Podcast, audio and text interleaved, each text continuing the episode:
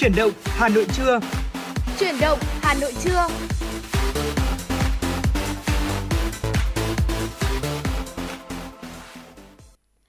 Thu Thảo xin được gửi lời chào tới quý vị thính giả. Dạ vâng thưa quý vị, và nhạc hiệu quen thuộc của chuyển động Hà Nội trưa đã vang lên. Sau khung giờ 60 phút trực tiếp của chuyển động Hà Nội sáng nay, thì à, chuyển động Hà Nội trưa đã quay trở lại và tiếp tục lên sóng trong 120 phút trực tiếp tiếp theo từ 10 giờ tới 12 giờ và vẫn là những người đã đồng hành cùng với quý vị trong chuyển động Hà Nội sáng, Thu Thảo và Hồng Hạnh. Thưa quý vị, ngày hôm nay thì Hồng Hạnh và Thu Thảo cũng rất vui khi có thể được đồng hành cùng với quý vị trong 120 phút trực tiếp của truyền động Hà Nội trưa. Và ngày hôm nay thì chắc chắn rồi, chúng tôi vẫn sẽ tiếp tục mang đến cho quý vị thính giả những thông tin nóng hổi hữu ích mà chúng tôi vừa cập nhật và bên cạnh đó là những tiểu mục với nội dung vô cùng hấp dẫn. Và quý vị cũng đừng quên là hãy cố định tần sóng và tương tác với chúng tôi qua số điện thoại nóng của chương trình là 024 3773 6688 và fanpage chính thức của chúng tôi FM96 Thời sự Hà Nội sẽ luôn sẵn sàng nhận mọi phản hồi và tin nhắn đến từ quý vị thính giả. Và ngày hôm nay thì để mở đầu chương trình uh, chuyển động Hà Nội trưa thì mời quý vị sẽ cùng thư giãn với một giai điệu âm nhạc. Và ngay bây giờ hãy cùng đón nghe ca khúc Mang ghế ra sân ngồi hát, một sáng tác của tác giả Hứa Kim Tuyền và thể hiện bởi Tóc Tiên. thank you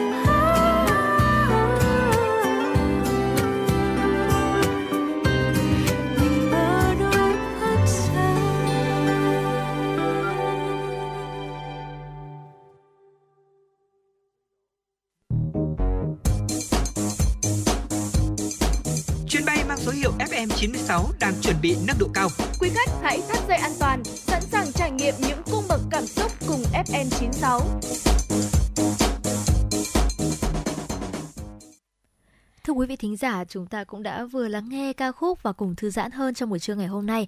Và ngay bây giờ để có thể bắt đầu dòng chảy tin tức của truyền động Hà Nội trưa sẽ là những thông tin mà chúng tôi vừa cập nhật. Thưa quý vị, sáng hôm qua, Ủy viên Bộ Chính trị, Chủ tịch Quốc hội Vương Đình Huệ đã thăm làm việc tại tỉnh Hưng Yên.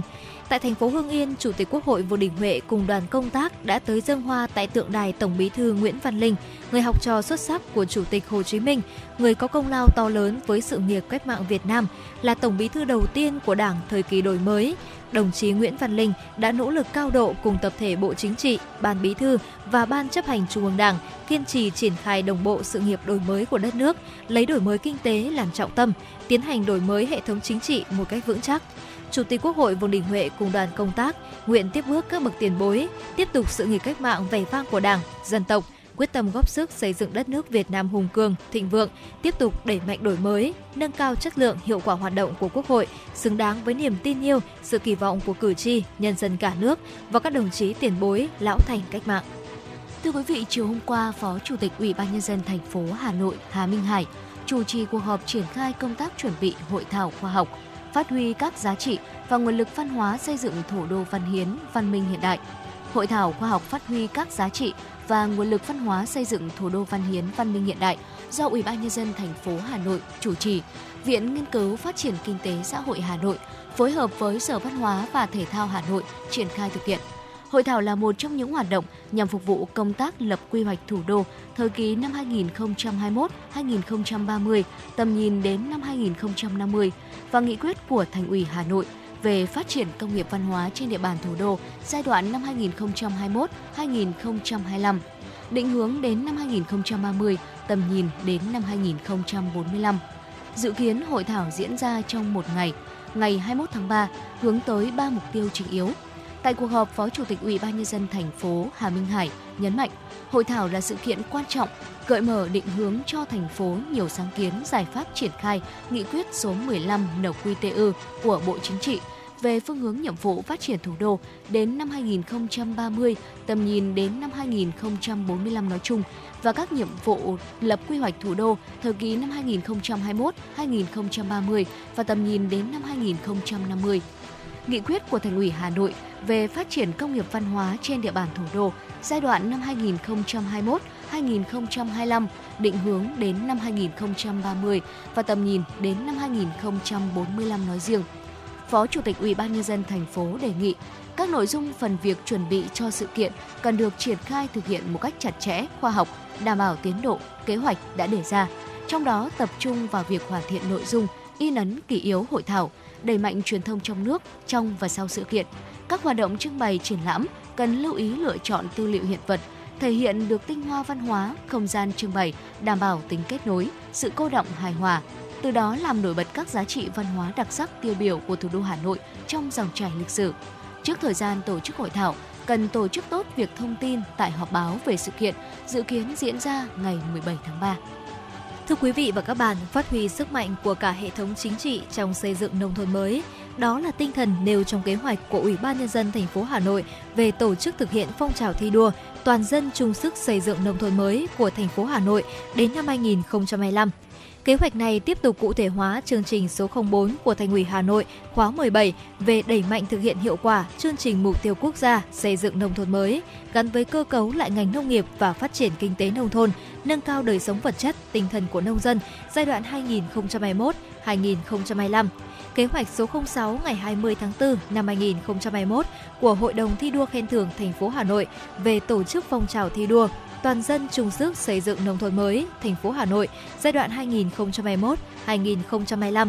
Kế hoạch nêu rõ tiếp tục phát huy sức mạnh của cả hệ thống chính trị trong việc tuyên truyền, nâng cao nhận thức và vận động các tầng lớp nhân dân, các cơ quan, đơn vị, doanh nghiệp tích cực tham gia thực hiện thắng lợi chủ trương, chính sách của Đảng, Nhà nước và thành phố về xây dựng nông thôn mới giai đoạn 2021-2025 trong giai đoạn này, thành phố phấn đấu tỷ lệ sản phẩm nông nghiệp ứng dụng công nghệ cao đạt trên 70%, đánh giá phân hạng được 2.000 sản phẩm chương trình mỗi xã một sản phẩm, ô cốp trở lên, Mỗi huyện thị xã xây dựng ít nhất một trung tâm thiết kế sáng tạo, giới thiệu quảng bá và bán sản phẩm ô cốp, làng nghề gắn với du lịch, đặc biệt là tăng thu nhập của nông dân khu vực nông thôn đạt 80 triệu đồng trên người trong một năm. Tỷ lệ lao động có việc làm thường xuyên đạt trên 95%, cơ bản không còn hộ nghèo và không có hộ tái nghèo, tái cận nghèo theo tiêu chuẩn của thành phố. Tỷ lệ người dân tham gia bảo hiểm y tế ở các huyện thị xã đạt 95% trở lên. Tỷ lệ thôn làng được công nhận và giữ vững danh hiệu thôn làng văn hóa đạt 65%. Tỷ lệ trường công lập đạt chuẩn quốc gia đạt từ 80 đến 85%, duy trì 100% xã đạt chuẩn quốc gia về y tế, tỷ lệ hộ dân được cung cấp nước sạch đạt 100%, tỷ lệ xã có điểm phục vụ biểu chính đạt 100%. Chiều hôm qua, đoàn giám sát của Ủy ban Thường vụ Quốc hội đã làm việc với đoàn đại biểu Quốc hội thành phố Hà Nội về việc thực hiện nghị quyết số 88 năm 2014 QH13 và nghị quyết số 51 năm 2017 Quốc hội khóa 14 của Quốc hội về đổi mới chương trình sách giáo khoa giáo dục phổ thông giai đoạn năm 2014-2022. Tại buổi làm việc, đoàn giám sát đánh giá cao đoàn đại biểu Quốc hội thành phố Hà Nội đã chủ động thực hiện chuyên đề giám sát, tạo thuận lợi cho đoàn trong quá trình giám sát tại địa phương. Đoàn giám sát đánh giá Hà Nội là địa phương đa dạng loại hình trường học, công tư quốc tế, có nhiều vùng miền nên sẽ có nhiều thông tin phục vụ chuyên đề giám sát. Đoàn giám sát và đoàn đại biểu Quốc hội thành phố Hà Nội đã trao dồi trên tinh thần làm rõ thêm những vấn đề báo cáo giám sát còn chưa thể hiện cụ thể như những tồn tại, hạn chế và đề xuất kiến nghị để thực hiện hiệu quả mục tiêu đổi mới chương trình sách giáo khoa giáo dục phổ thông. Về nội dung cụ thể, thông qua giám sát trên địa bàn Hà Nội, đa phần đối tượng được giám sát đánh giá cao các mục tiêu đổi mới của chương trình giáo dục phổ thông năm 2018.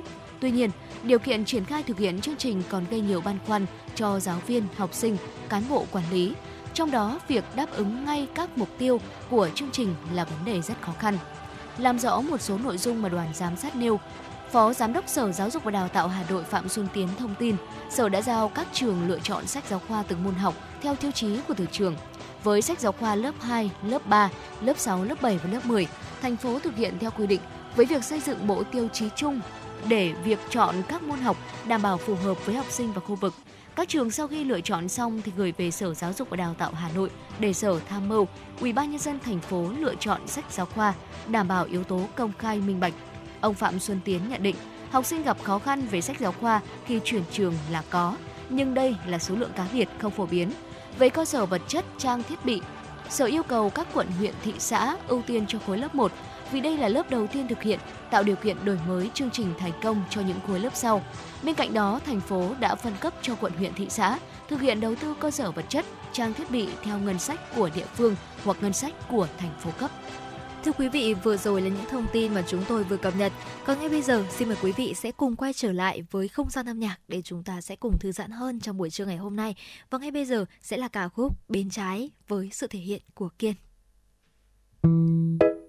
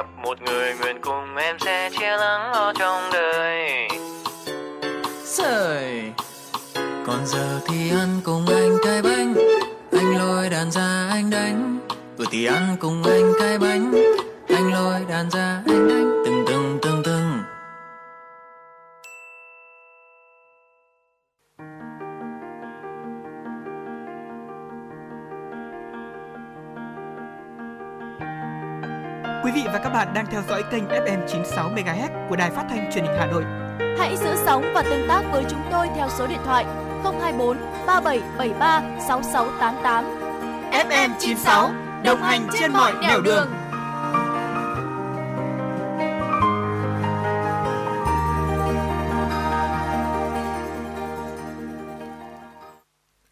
Dạ vâng thưa quý vị, vừa rồi là giai điệu ca khúc bên trái với sự thể hiện của Kiên. Và quay trở lại với chủ động Hà Nội trưa nay, xin mời quý vị chúng ta cùng đến với ờ, phần nội dung chia sẻ đầu tiên trong chủ động Hà Nội trưa, không gian văn hóa. Thưa quý vị, ở Việt Nam là đất nước tươi đẹp, trải dài từ Bắc tới Nam và có một đường bờ biển trải dài theo chiều dài đất nước. Và ngoài ra thì Việt Nam có một lịch sử hào hùng cùng với rất nhiều những danh lam thắng cảnh nổi tiếng trên thế giới, được chia làm ba vùng miền lớn, đó là miền Bắc, miền Trung và miền Nam. Và ở trong từng vùng miền đó thì mỗi miền sẽ có một nét đặc trưng và một nền văn hóa rất riêng biệt và điều đó đã tạo cho một nền văn hóa của Việt Nam rất đa dạng và phong phú hơn.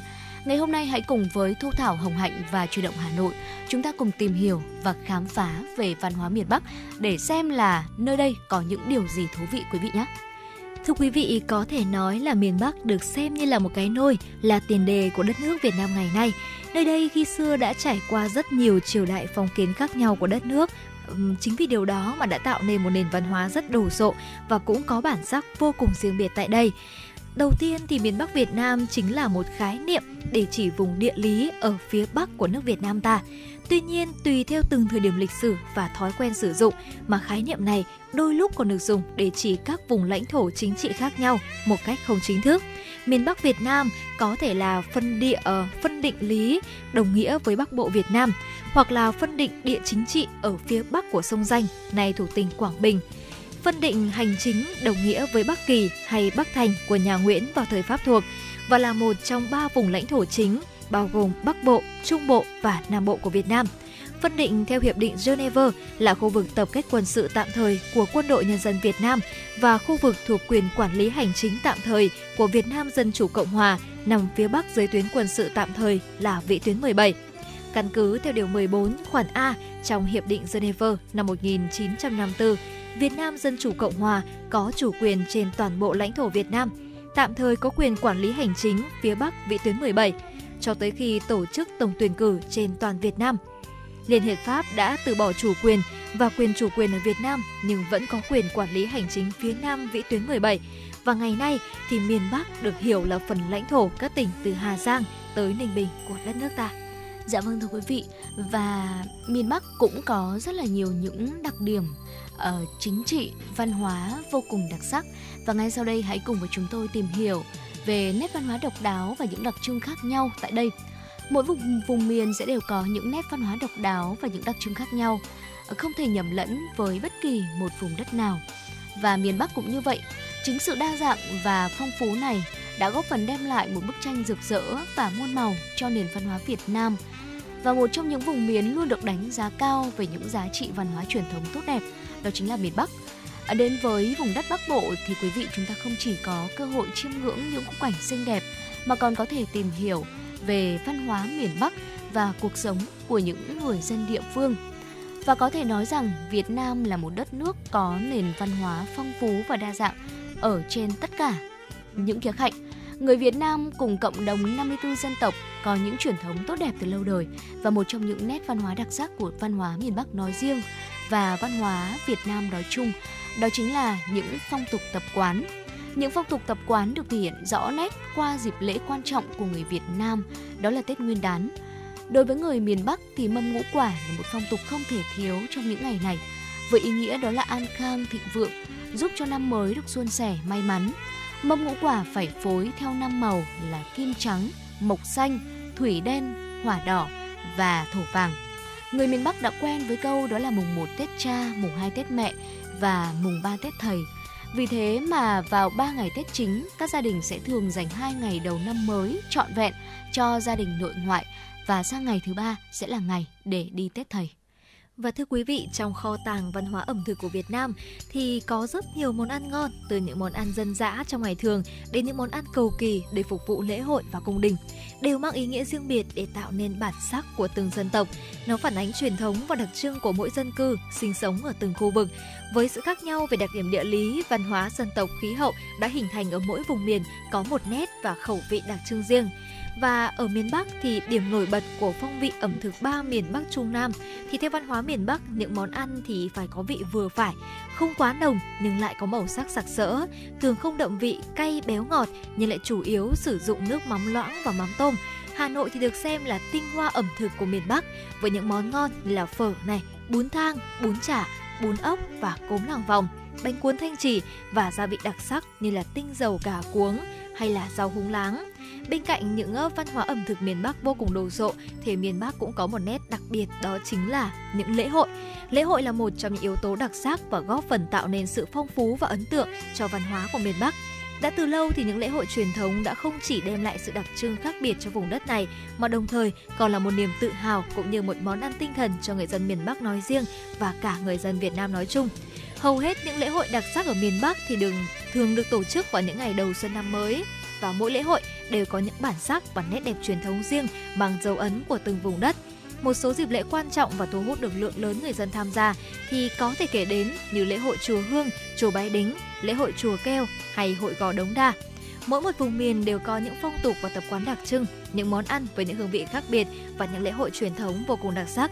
Những yếu tố này đã góp phần tạo nên một nền văn hóa vô cùng đa dạng và độc đáo cho đất nước Việt Nam ta và cũng hy vọng rằng là những thông tin vừa uh, gửi đến quý vị cũng sẽ giúp quý vị có thể hiểu thêm về những nét văn hóa miền Bắc và mong rằng là quý vị cũng có thể rằng là đóng góp vào chúng tôi thêm những nét văn hóa này, những nét ẩm thực và những lễ hội đặc trưng của miền Bắc để Hồng Hạnh và Thu Thảo sẽ lại có dịp tiếp tục gửi đến quý vị thính giả những điều đặc biệt và vô cùng yêu thương của miền Bắc quý vị nhé.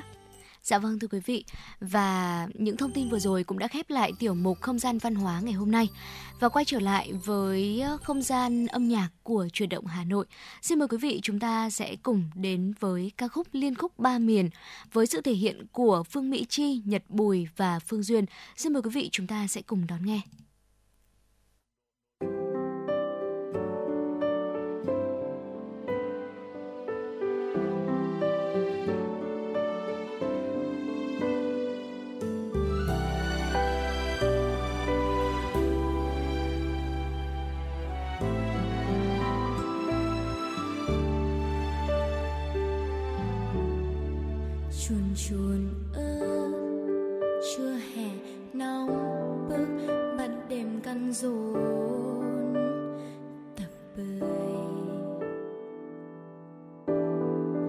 Chuồn chuồn kim mắt lim dim đậu trên cây ngô. Luống ngô em chờ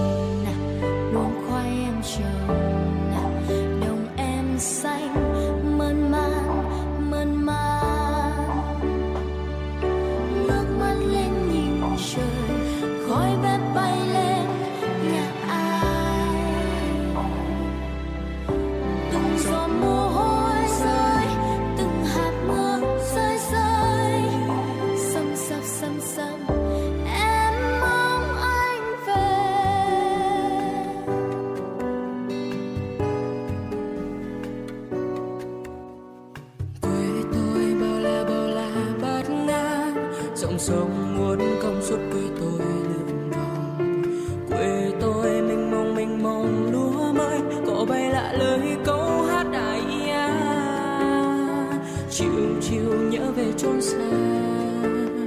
Buồn thời con nít còn chăn trâu mặc dù tôi có ở nơi xứ người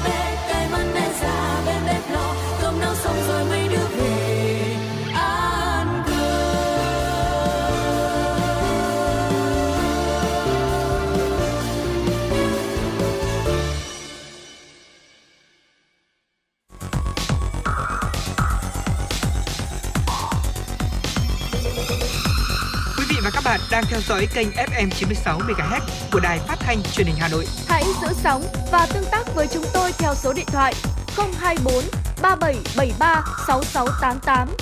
FM 96 đồng hành trên mọi nẻo đường.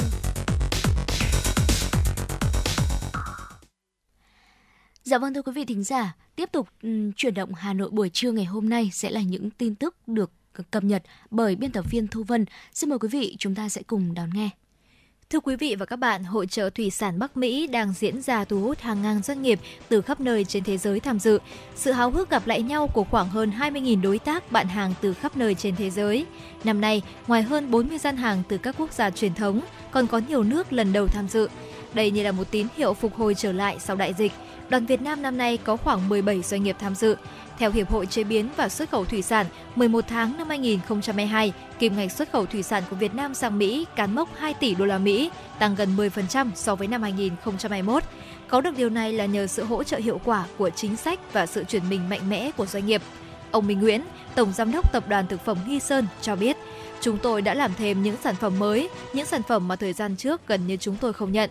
Đây là dòng sản phẩm khách hàng rất thích. Chúng tôi kỳ vọng trong năm 2023, sản phẩm này sẽ giúp doanh thu tăng trưởng để hỗ trợ cho các sản phẩm khác.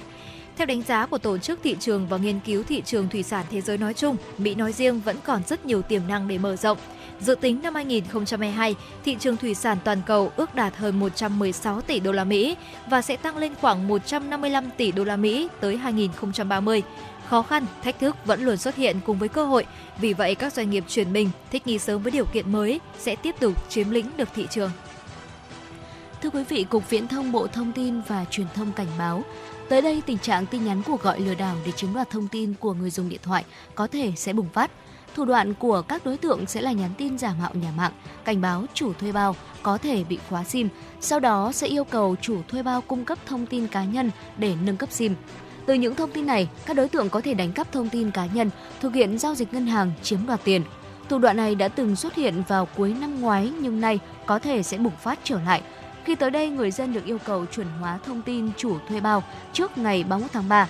Các chuyên gia khuyến cáo người dân kiểm tra thông tin từ nguồn chính thống. Khi cần cập nhật thông tin cá nhân thì cần trực tiếp làm việc tại các cơ sở giao dịch của nhà mạng. Thưa quý vị và các bạn, và tiếp theo, một chiếc xe buýt đã lao vào nhà dân ở số 341 Đội Cấn, quận Ba Đình, Hà Nội, khiến 3 người bị thương nặng vào khoảng 11 giờ trưa ngày hôm qua, ngày 14 tháng 3.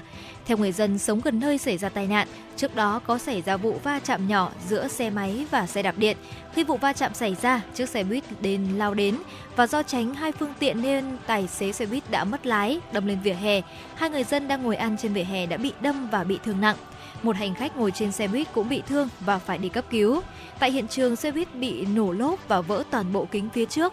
Lực lượng chức năng đã nhanh chóng có mặt, phong tỏa hiện trường và đưa nạn nhân đi cấp cứu.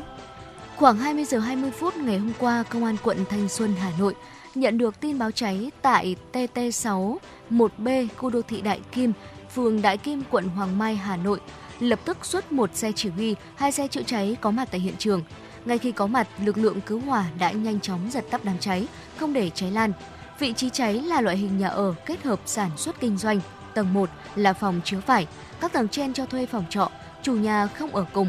Và trong cùng thời điểm chữa cháy, cán bộ chiến sĩ thuộc đội cảnh sát phòng cháy chữa cháy và cứu nạn cứu hộ, công an quận Thanh Xuân phân công thêm một nhóm làm nhiệm vụ tìm kiếm, giải cứu cứu nạn thành công 5 nạn nhân bị mắc kẹt trong đám cháy. Bước đầu đã cứu được các nạn nhân PDG ở huyện Lộc Hà, tỉnh Hà Tĩnh, HTD ở huyện Bảo Yên, tỉnh Lào Cai, PTT ở huyện Lộc Hà, tỉnh Hà Tĩnh, BTG ở thành phố Hạ Long, tỉnh Quảng Ninh và NTHH ở thành phố Phúc Yên, tỉnh Vĩnh Phúc. Điểm cháy được xác định xuất phát từ tầng 1, phòng chứa vải, diện tích khoảng 10 m2. Sau đó khói từ đám cháy lan lên các tầng trên, làm các nạn nhân bị mắc kẹt không thể di chuyển. Hiện nguyên nhân vụ cháy đang tiếp tục được điều tra làm rõ. Thưa quý vị và các bạn, vừa rồi là những thông tin mà chúng tôi vừa cập nhật và ngay bây giờ thì chúng ta sẽ cùng nhau đến với một tiểu mục tiếp theo, đó chính là Sống khỏe cùng FM96. Ngày hôm nay thì chúng ta hãy cùng nhau tìm hiểu về những nguy hiểm khi mà trẻ nguy kịch do uống phải orezon đậm đặc và những khuyến cáo của chuyên gia. Dạ vâng thưa quý vị, Orezon là một dung dịch bổ nước rất hiệu quả cho các trường hợp đó là sốt cao, tiêu chảy và mất nước. Tuy nhiên là nếu như việc pha không đúng liều lượng có thể dẫn đến những hậu quả vô cùng nguy hiểm. Việc tự cho trẻ uống thuốc cầm tiêu chảy có thể nguy hiểm đến tính mạng và tiêu chảy ở trẻ nếu như không được điều trị đúng cách và kịp thời có thể gây ra những biến chứng rất nghiêm trọng và thậm chí là có thể tử vong. Mới đây, một trường hợp bệnh nhi 15 tháng tuổi được đưa vào bệnh viện Sản Nhi Vĩnh Phúc cấp cứu khi đã ngừng tim. Gia đình cho biết là sau bữa ăn sáng, trẻ bị tiêu chảy nhiều lần trong ngày, cách 30 phút lại đi một lần. Lo lắng trẻ bị mất nước, người nhà đã cho con uống Orezon để bổ nước. Sau khi uống, trẻ đã có những triệu chứng như là co giật, gia đình mới hoảng loạn đưa trẻ vào bệnh viện. Và tại đây trẻ được các bác sĩ tại bệnh viện Sản Nhi Vĩnh Phúc tận tình cứu chữa, nhưng não của trẻ đã bị tổn thương nghiêm trọng và không thể phục hồi được. Theo bác sĩ Nguyễn Hữu Thảo, trưởng khoa hồi sức tích cực và chống độc, Bệnh viện Sản Nhi Vĩnh Phúc cho hay, đây là một trường hợp điển hình trong việc tự ý điều trị tiêu chảy cho con.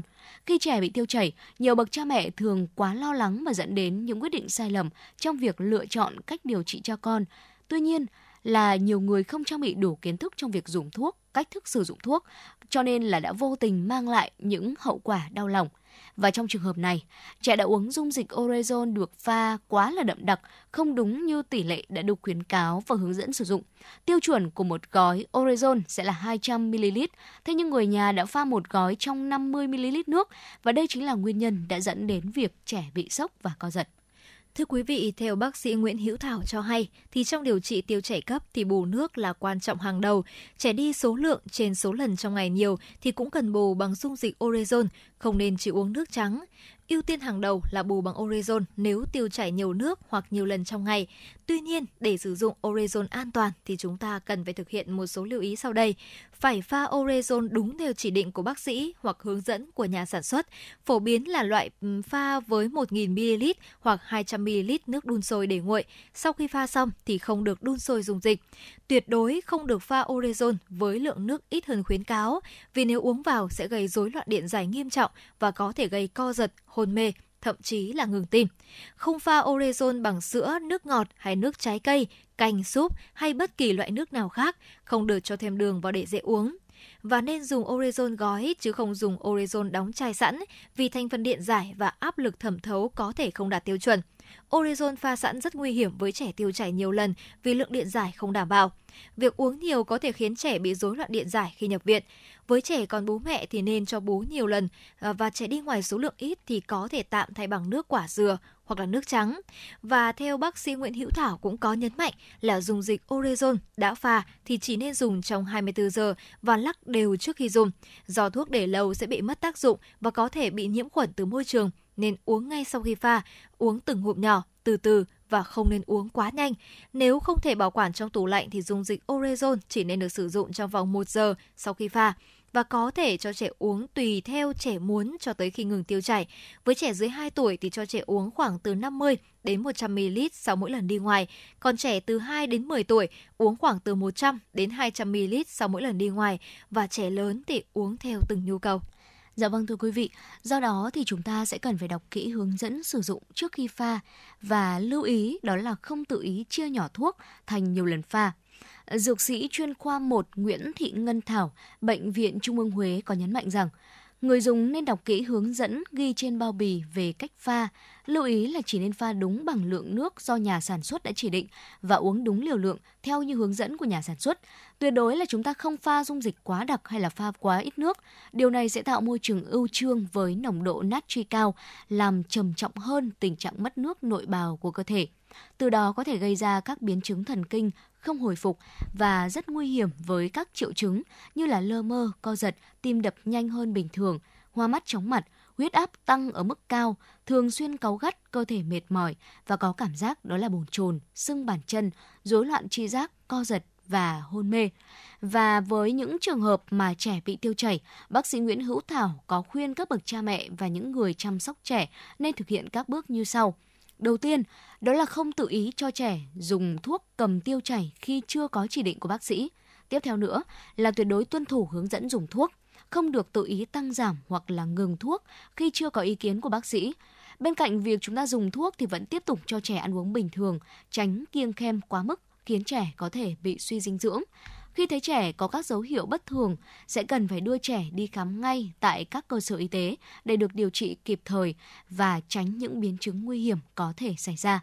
Dạ vâng thưa quý vị và đó là một số những lưu ý khi mà chúng ta sử dụng ờ, nước bù điện giải Orezon ở trong trường hợp là bị tiêu chảy. Orezon là một dung dịch mà được rất là nhiều người sử dụng để bùng nước trong những trường hợp bị tiêu chảy này, bị ốm hoặc là bị sốt cao. Tuy nhiên là như chúng tôi cũng vừa cập nhật thông tin từ ờ, các bác sĩ để chia sẻ lại với quý vị đó là chúng ta nên pha đúng liều lượng, không nên pha với quá nhiều nước hoặc là ít nước và lưu ý là cũng không tuyệt đối uh, sử dụng quá là nhiều dung dịch điện giải khi mà chưa có sự chỉ định của bác sĩ và hy vọng rằng là những thông tin vừa rồi được ờ, chia sẻ từ quý vị thính giả trong tiểu mục sống khỏe cùng với FM 96 ngày hôm nay đã cung cấp thêm cho quý vị một góc nhìn về cách mà chúng ta sẽ xử lý tình huống khi mà bị ốm cũng như là dùng thuốc để đảm bảo sức khỏe cho chính bản thân mình cũng như là những người thân trong gia đình. Và ngay sau đây xin mời quý vị chúng ta sẽ cùng quay trở lại với không gian âm nhạc của chuyển động Hà Nội.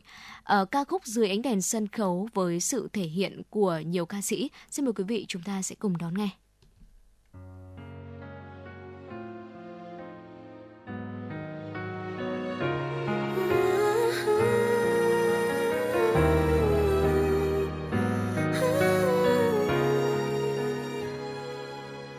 Khi ánh đèn sân khấu tắt đi, tôi lại về tôi trong suy nghĩ.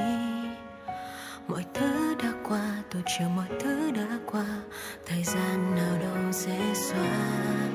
Tôi ước mình là một khúc ca thăng trầm từ một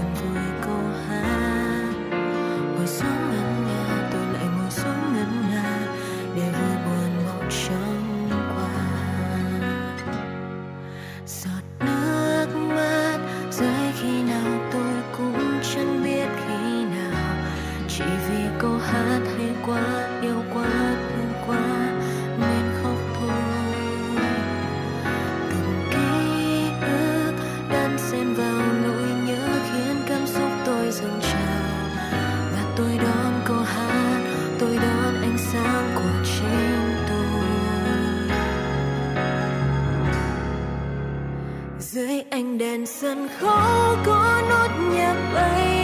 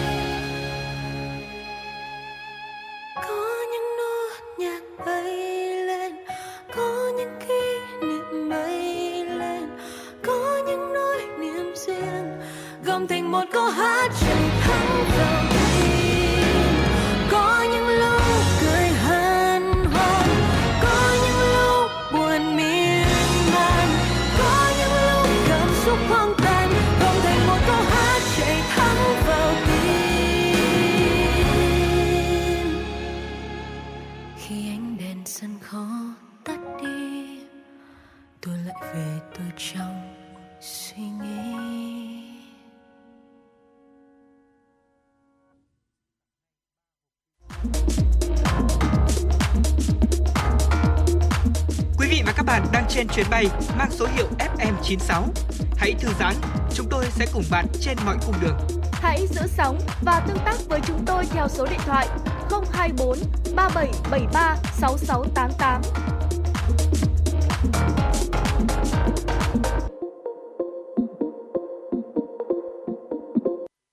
Thưa quý vị thính giả, chúng ta vừa cùng nhau lắng nghe ca khúc Dưới ánh đèn sân khấu, một sáng tác của nhạc sĩ Hứa Kim Tuyền. Còn ngay bây giờ chúng ta sẽ cùng quay trở lại với những thông tin quốc tế mà chúng tôi vừa cập nhật. Thưa quý vị, quản lý thảm họa Malawi hôm qua cho biết ít nhất 190 người đã thiệt mạng sau khi bão nhiệt đới Freddy quét qua miền nam của đất nước này. Ít nhất 584 người bị thương và 37 người được báo cáo mất tích sau bão Freddy ở Malawi. Bộ Tài nguyên và Biến đổi khí hậu đã thông tin cơn bão đang suy yếu nhưng sẽ tiếp tục gây ra những trận mưa xối xả và gió thổi mạnh ở hầu hết những khu vực của các quận phía nam Malawi. Mối đe dọa lũ lụt lớn và gió gây thiệt hại vẫn còn rất cao.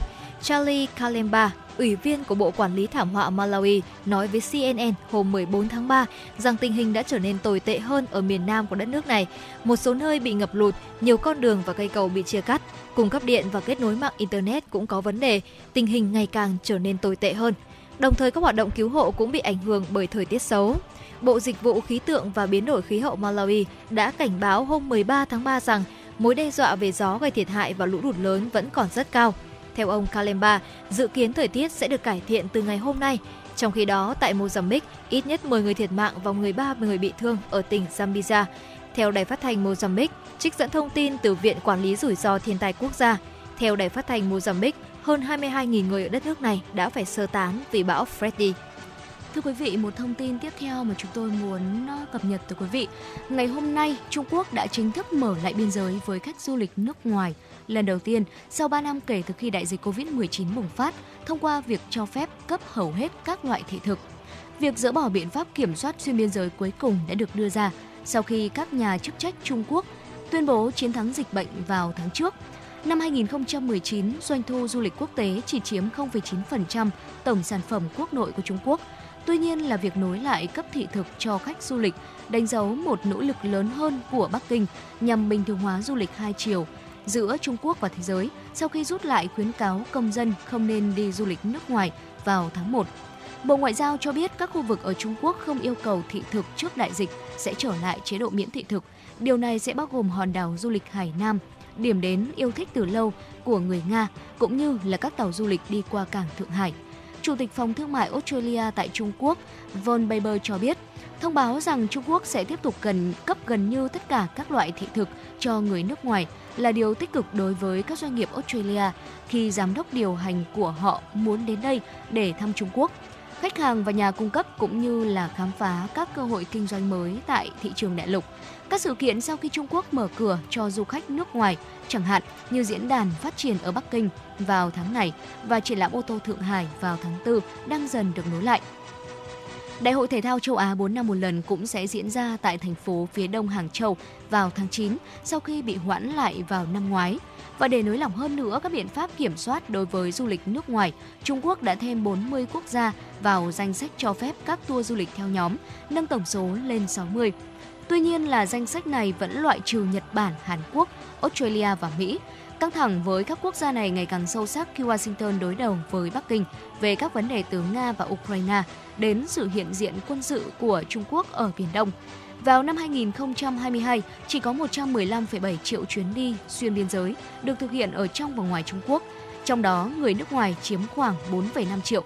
Và ngược lại, Trung Quốc đã ghi nhận tổng số là 670 triệu chuyến đi vào năm 2019, trước thời điểm đại dịch COVID-19 xuất hiện, trong đó người nước ngoài chiếm 97,7 triệu người. Thưa quý vị và các bạn, các nước châu Âu thiếu nhân lực trong hầu hết các ngành nghề. Ủy ban châu Âu và mỗi nước thành viên Liên minh châu Âu đang phải cố gắng tìm cách lấp đầy khoảng trống trên thị trường lao động, hỗ trợ các doanh nghiệp châu Âu tuyển dụng nhân công. Số liệu từ cơ quan thống kê châu Á vừa công bố, cứ mỗi 100 công việc có sẵn trên thị trường lao động thì có 3 công việc không thể tuyển được người làm, tỷ lệ cao nhất từ trước tới nay. Các doanh nghiệp đang phải cạnh tranh với nhau về lương bổng, phúc lợi và điều kiện làm việc cũng như số ngày đi làm. Thiếu nhân lực đang cản trở tham vọng của Liên minh châu Âu.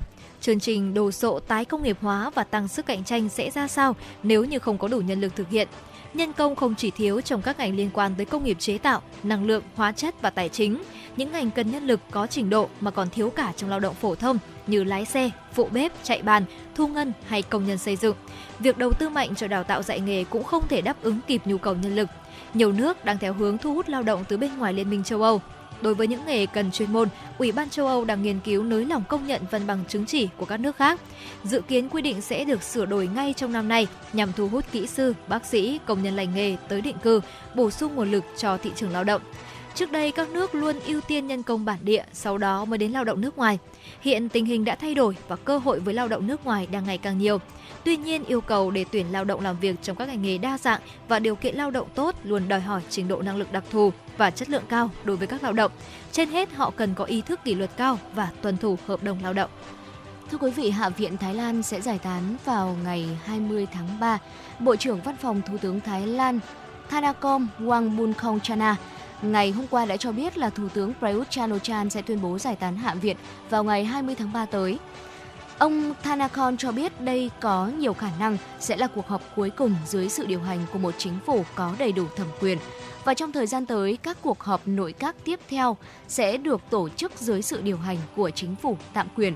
Tuyên bố của Bộ trưởng Văn phòng Thủ tướng Thái Lan đã tái khẳng định phát biểu của Thủ tướng Prayut sau cuộc họp nội các diễn ra hôm 7 tháng 3. Theo đó, ông Prayut đã cho biết ông sẽ giải tán Hạ viện sau cuộc họp nội các diễn ra vào ngày hôm nay Trước đó, Thủ tướng Thái Lan đã nhiều lần tuyên bố ông sẽ giải tán Hạ viện sớm để các chính đảng chính trị gia và hạ nghị sĩ có điều kiện thuận lợi chuẩn bị cho cuộc tổng tuyển cử. Theo luật pháp Thái Lan, trong trường hợp Hạ viện giải tán vào ngày 20 tháng 3, thời điểm tổ chức tổng tuyển cử năm 2023 có nhiều khả năng sẽ diễn ra vào đúng ngày 7 tháng 5 như là Ủy ban bầu cử Thái Lan đã dự kiến trước đó hoặc sau đó một tuần là ngày 14 tháng 5. Thưa quý vị, các doanh nghiệp Nhật Bản kỳ vọng có thể khôi phục đáng kể lượng khách du lịch nước ngoài ngay trong mùa hoa anh đào năm nay. Du lịch là một trong những lĩnh vực đóng góp đáng kể vào GDP của Nhật Bản với tỷ lệ khoảng 7% hàng năm. Tuy nhiên, dịch Covid-19 đã đảo ngược tất cả. Doanh thu từ khách du lịch nước ngoài đến nước này gần như bằng không. Sau khi nới lỏng các biện pháp phòng dịch cuối năm 2022, khách du lịch nước ngoài đã bắt đầu quay trở lại Nhật Bản. Theo Tổng cục Du lịch Nhật Bản, trong năm 2023, du lịch nội địa sẽ khôi phục khoảng hơn 90% so với trước đại dịch Covid-19. Trong đó, số khách quốc tế dự kiến đến Nhật Bản là khoảng 21 triệu người, cao gấp 5 lần so với con số vào năm 2022.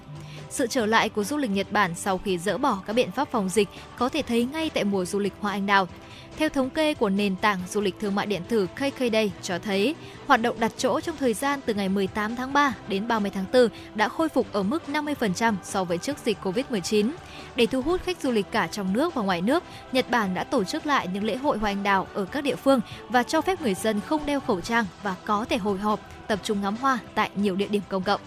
Thưa quý vị, ngành y tế Anh đã triển khai sáng kiến mới, đưa những phòng khám di động xuống khu dân cư để tăng hiệu quả hoạt động tầm soát, phát hiện sớm ung thư gan cho người dân.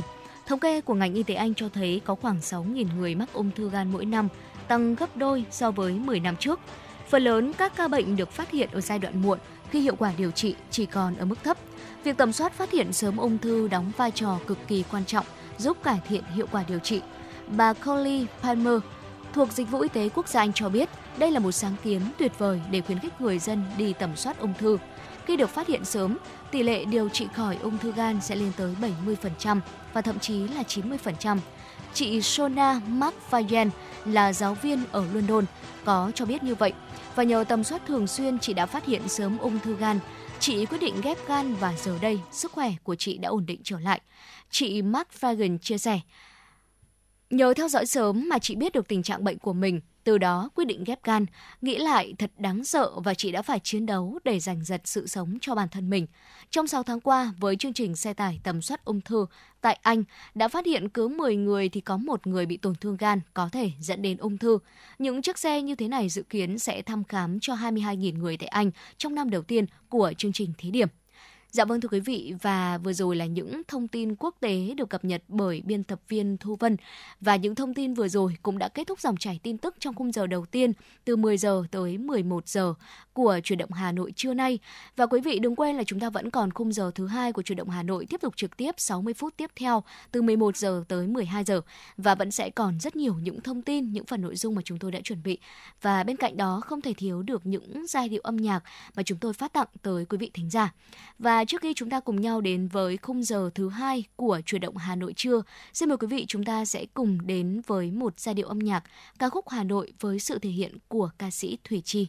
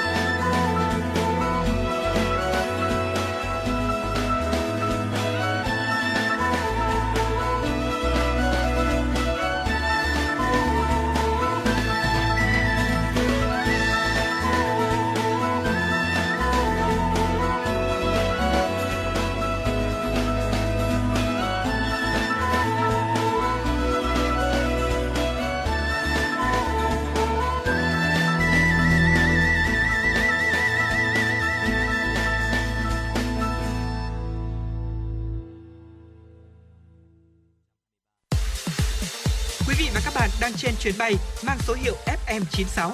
Hãy thư giãn, chúng tôi sẽ cùng bạn trên mọi cung đường. Hãy giữ sóng và tương tác với chúng tôi theo số điện thoại 024 3773 6688.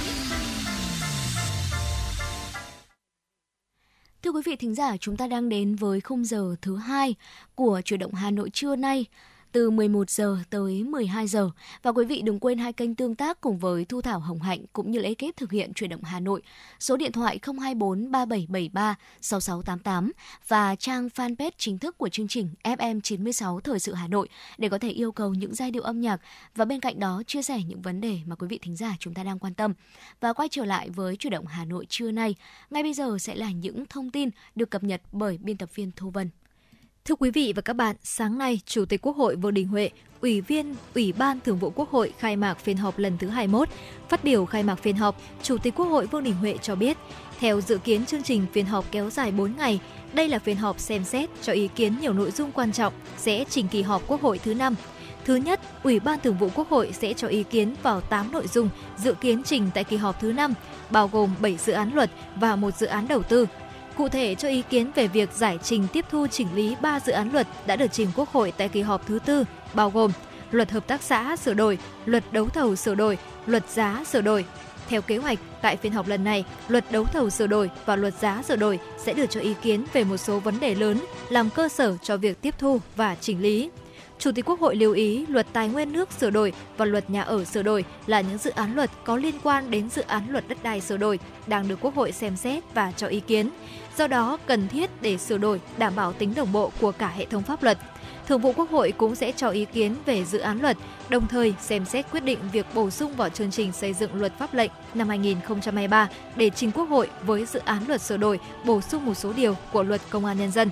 Nhấn mạnh nội dung phiên họp rất phong phú và quan trọng, Chủ tịch Quốc hội đề nghị các thành viên Ủy ban Thường vụ Quốc hội tích cực nghiên cứu, thảo luận, cho ý kiến về những vấn đề lớn hoặc những vấn đề còn có ý kiến khác nhau để chuẩn bị tốt nhất cho kỳ họp thứ năm. Thưa quý vị, chiều ngày 13 tháng 3 theo giờ địa phương, Ủy viên Bộ Chính trị, Phó Chủ tịch Thường trực Quốc hội Trần Thanh Mẫn, trưởng đoàn đại biểu Quốc hội Việt Nam tham dự Đại hội đồng Liên minh Nghị viện Thế giới IPU lần thứ 146 tại thủ đô Manama của Bahrain đã có bài phát biểu tại phiên họp toàn thể Đại hội đồng IPU 146. Phó Chủ tịch Thường trực Quốc hội Trần Thanh Mẫn nhấn mạnh Đại hội IPU 146 diễn ra vào thời điểm thế giới đang phải đối mặt với những biến động to lớn và khó lường. Trong bối cảnh đó, mục tiêu thúc đẩy cùng chung sống hòa bình và xã hội bao trùm lại càng có ý nghĩa cấp thiết hơn bao giờ hết, đòi hỏi nỗ lực và sự chung tay của cộng đồng quốc tế và các cơ quan lập pháp. Phó Chủ tịch Thường trực Quốc hội cho biết, Quốc hội Việt Nam hành động theo phương châm Quốc hội của dân, do dân và vì dân, lấy người dân làm trung tâm trong quá trình thảo luận thông qua các đạo luật, các chiến lược quốc gia, quyết định ngân sách phê chuẩn, quyết định gia nhập của điều ước quốc tế, trong đó có các điều ước về quyền con người, Quốc hội Việt Nam đã chủ trì phối hợp với IPU thông qua tuyên bố Hà Nội về nghị viện với các mục tiêu phát triển bền vững. Biến lời nói thành hành động tại Đại hội đồng IPU 132 do Quốc hội Việt Nam đăng cai tổ chức tại Hà Nội vào năm 2015. Vào tháng 9 năm nay, được sự ủng hộ của các nghị viện thành viên, Quốc hội Việt Nam sẽ đăng cai hội nghị nghị sĩ trẻ toàn cầu lần thứ 9 tại Hà Nội. Thay mặt đoàn Việt Nam, Phó Chủ tịch Thường trực Quốc hội Trần Thanh Mẫn nêu ra nhiều đề xuất với các nghị viện thành viên của IPU, nỗ lực đề cao vai trò của việc tuân thủ và đảm bảo luật pháp quốc tế, đảm bảo thực thi dân chủ, bình đẳng, không phân biệt đối xử về giới, về dân tộc, tôn giáo trên các lĩnh vực, củng cố đoàn kết và tăng cường hợp tác quốc tế. Thưa quý vị, ngày hôm qua, Bộ trưởng Ngoại giao Bùi Thanh Sơn đã tiếp bà Chen Kim Tha, đại sứ đặc mệnh toàn quyền của Vương quốc Campuchia tại Hà Nội, đến chào nhân dịp nhận nhiệm vụ mới.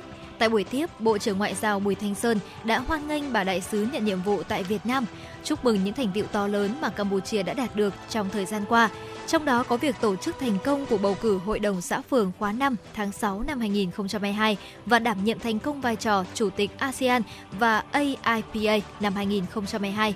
Bộ trưởng Bùi Thanh Sơn vui mừng về sự phát triển mạnh mẽ toàn diện giữa hai nước thời gian qua, đặc biệt là trong lĩnh vực quốc phòng an ninh, kinh tế thương mại đầu tư, du lịch và giao lưu nhân dân.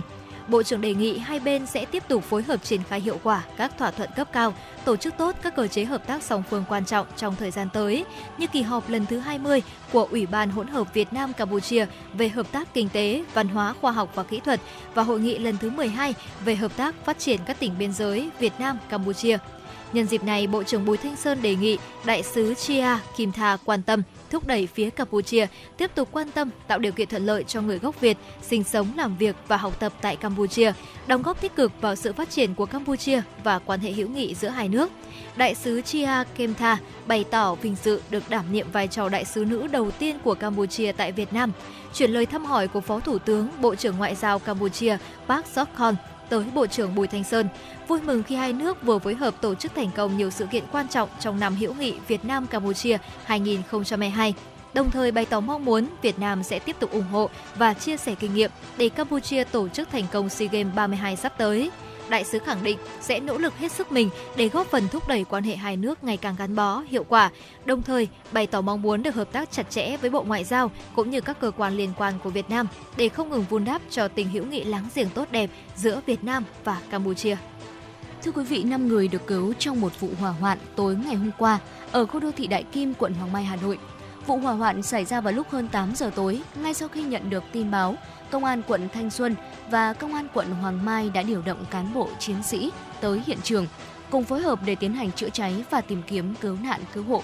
Đám cháy được xác định xuất phát từ phòng chứa vải tầng 1, buồng thang không có cửa ngăn khói, khói xâm lấn buồng thang lan tỏa lên các khu vực tầng trên.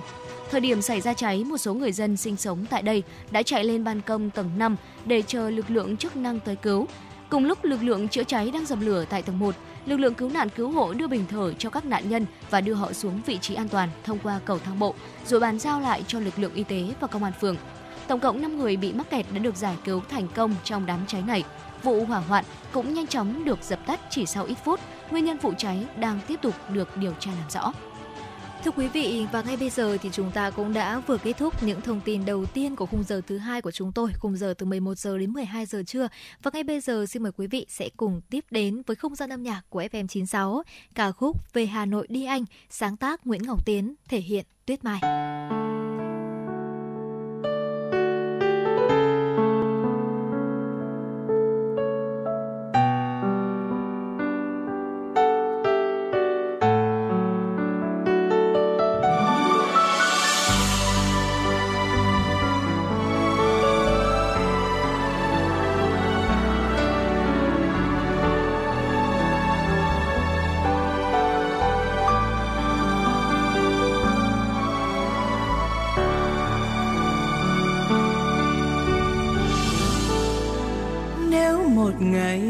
Về thăm Hà Nội.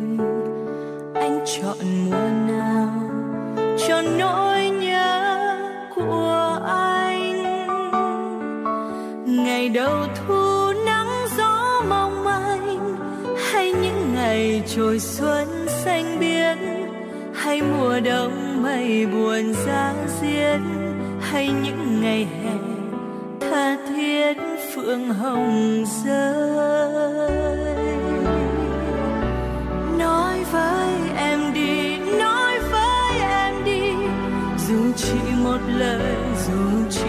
lời, hà nội và em chờ đón phố cổ rêu phong lặng thầm ngõ nhỏ, có loài chim sâu cuộn mình dấu mò.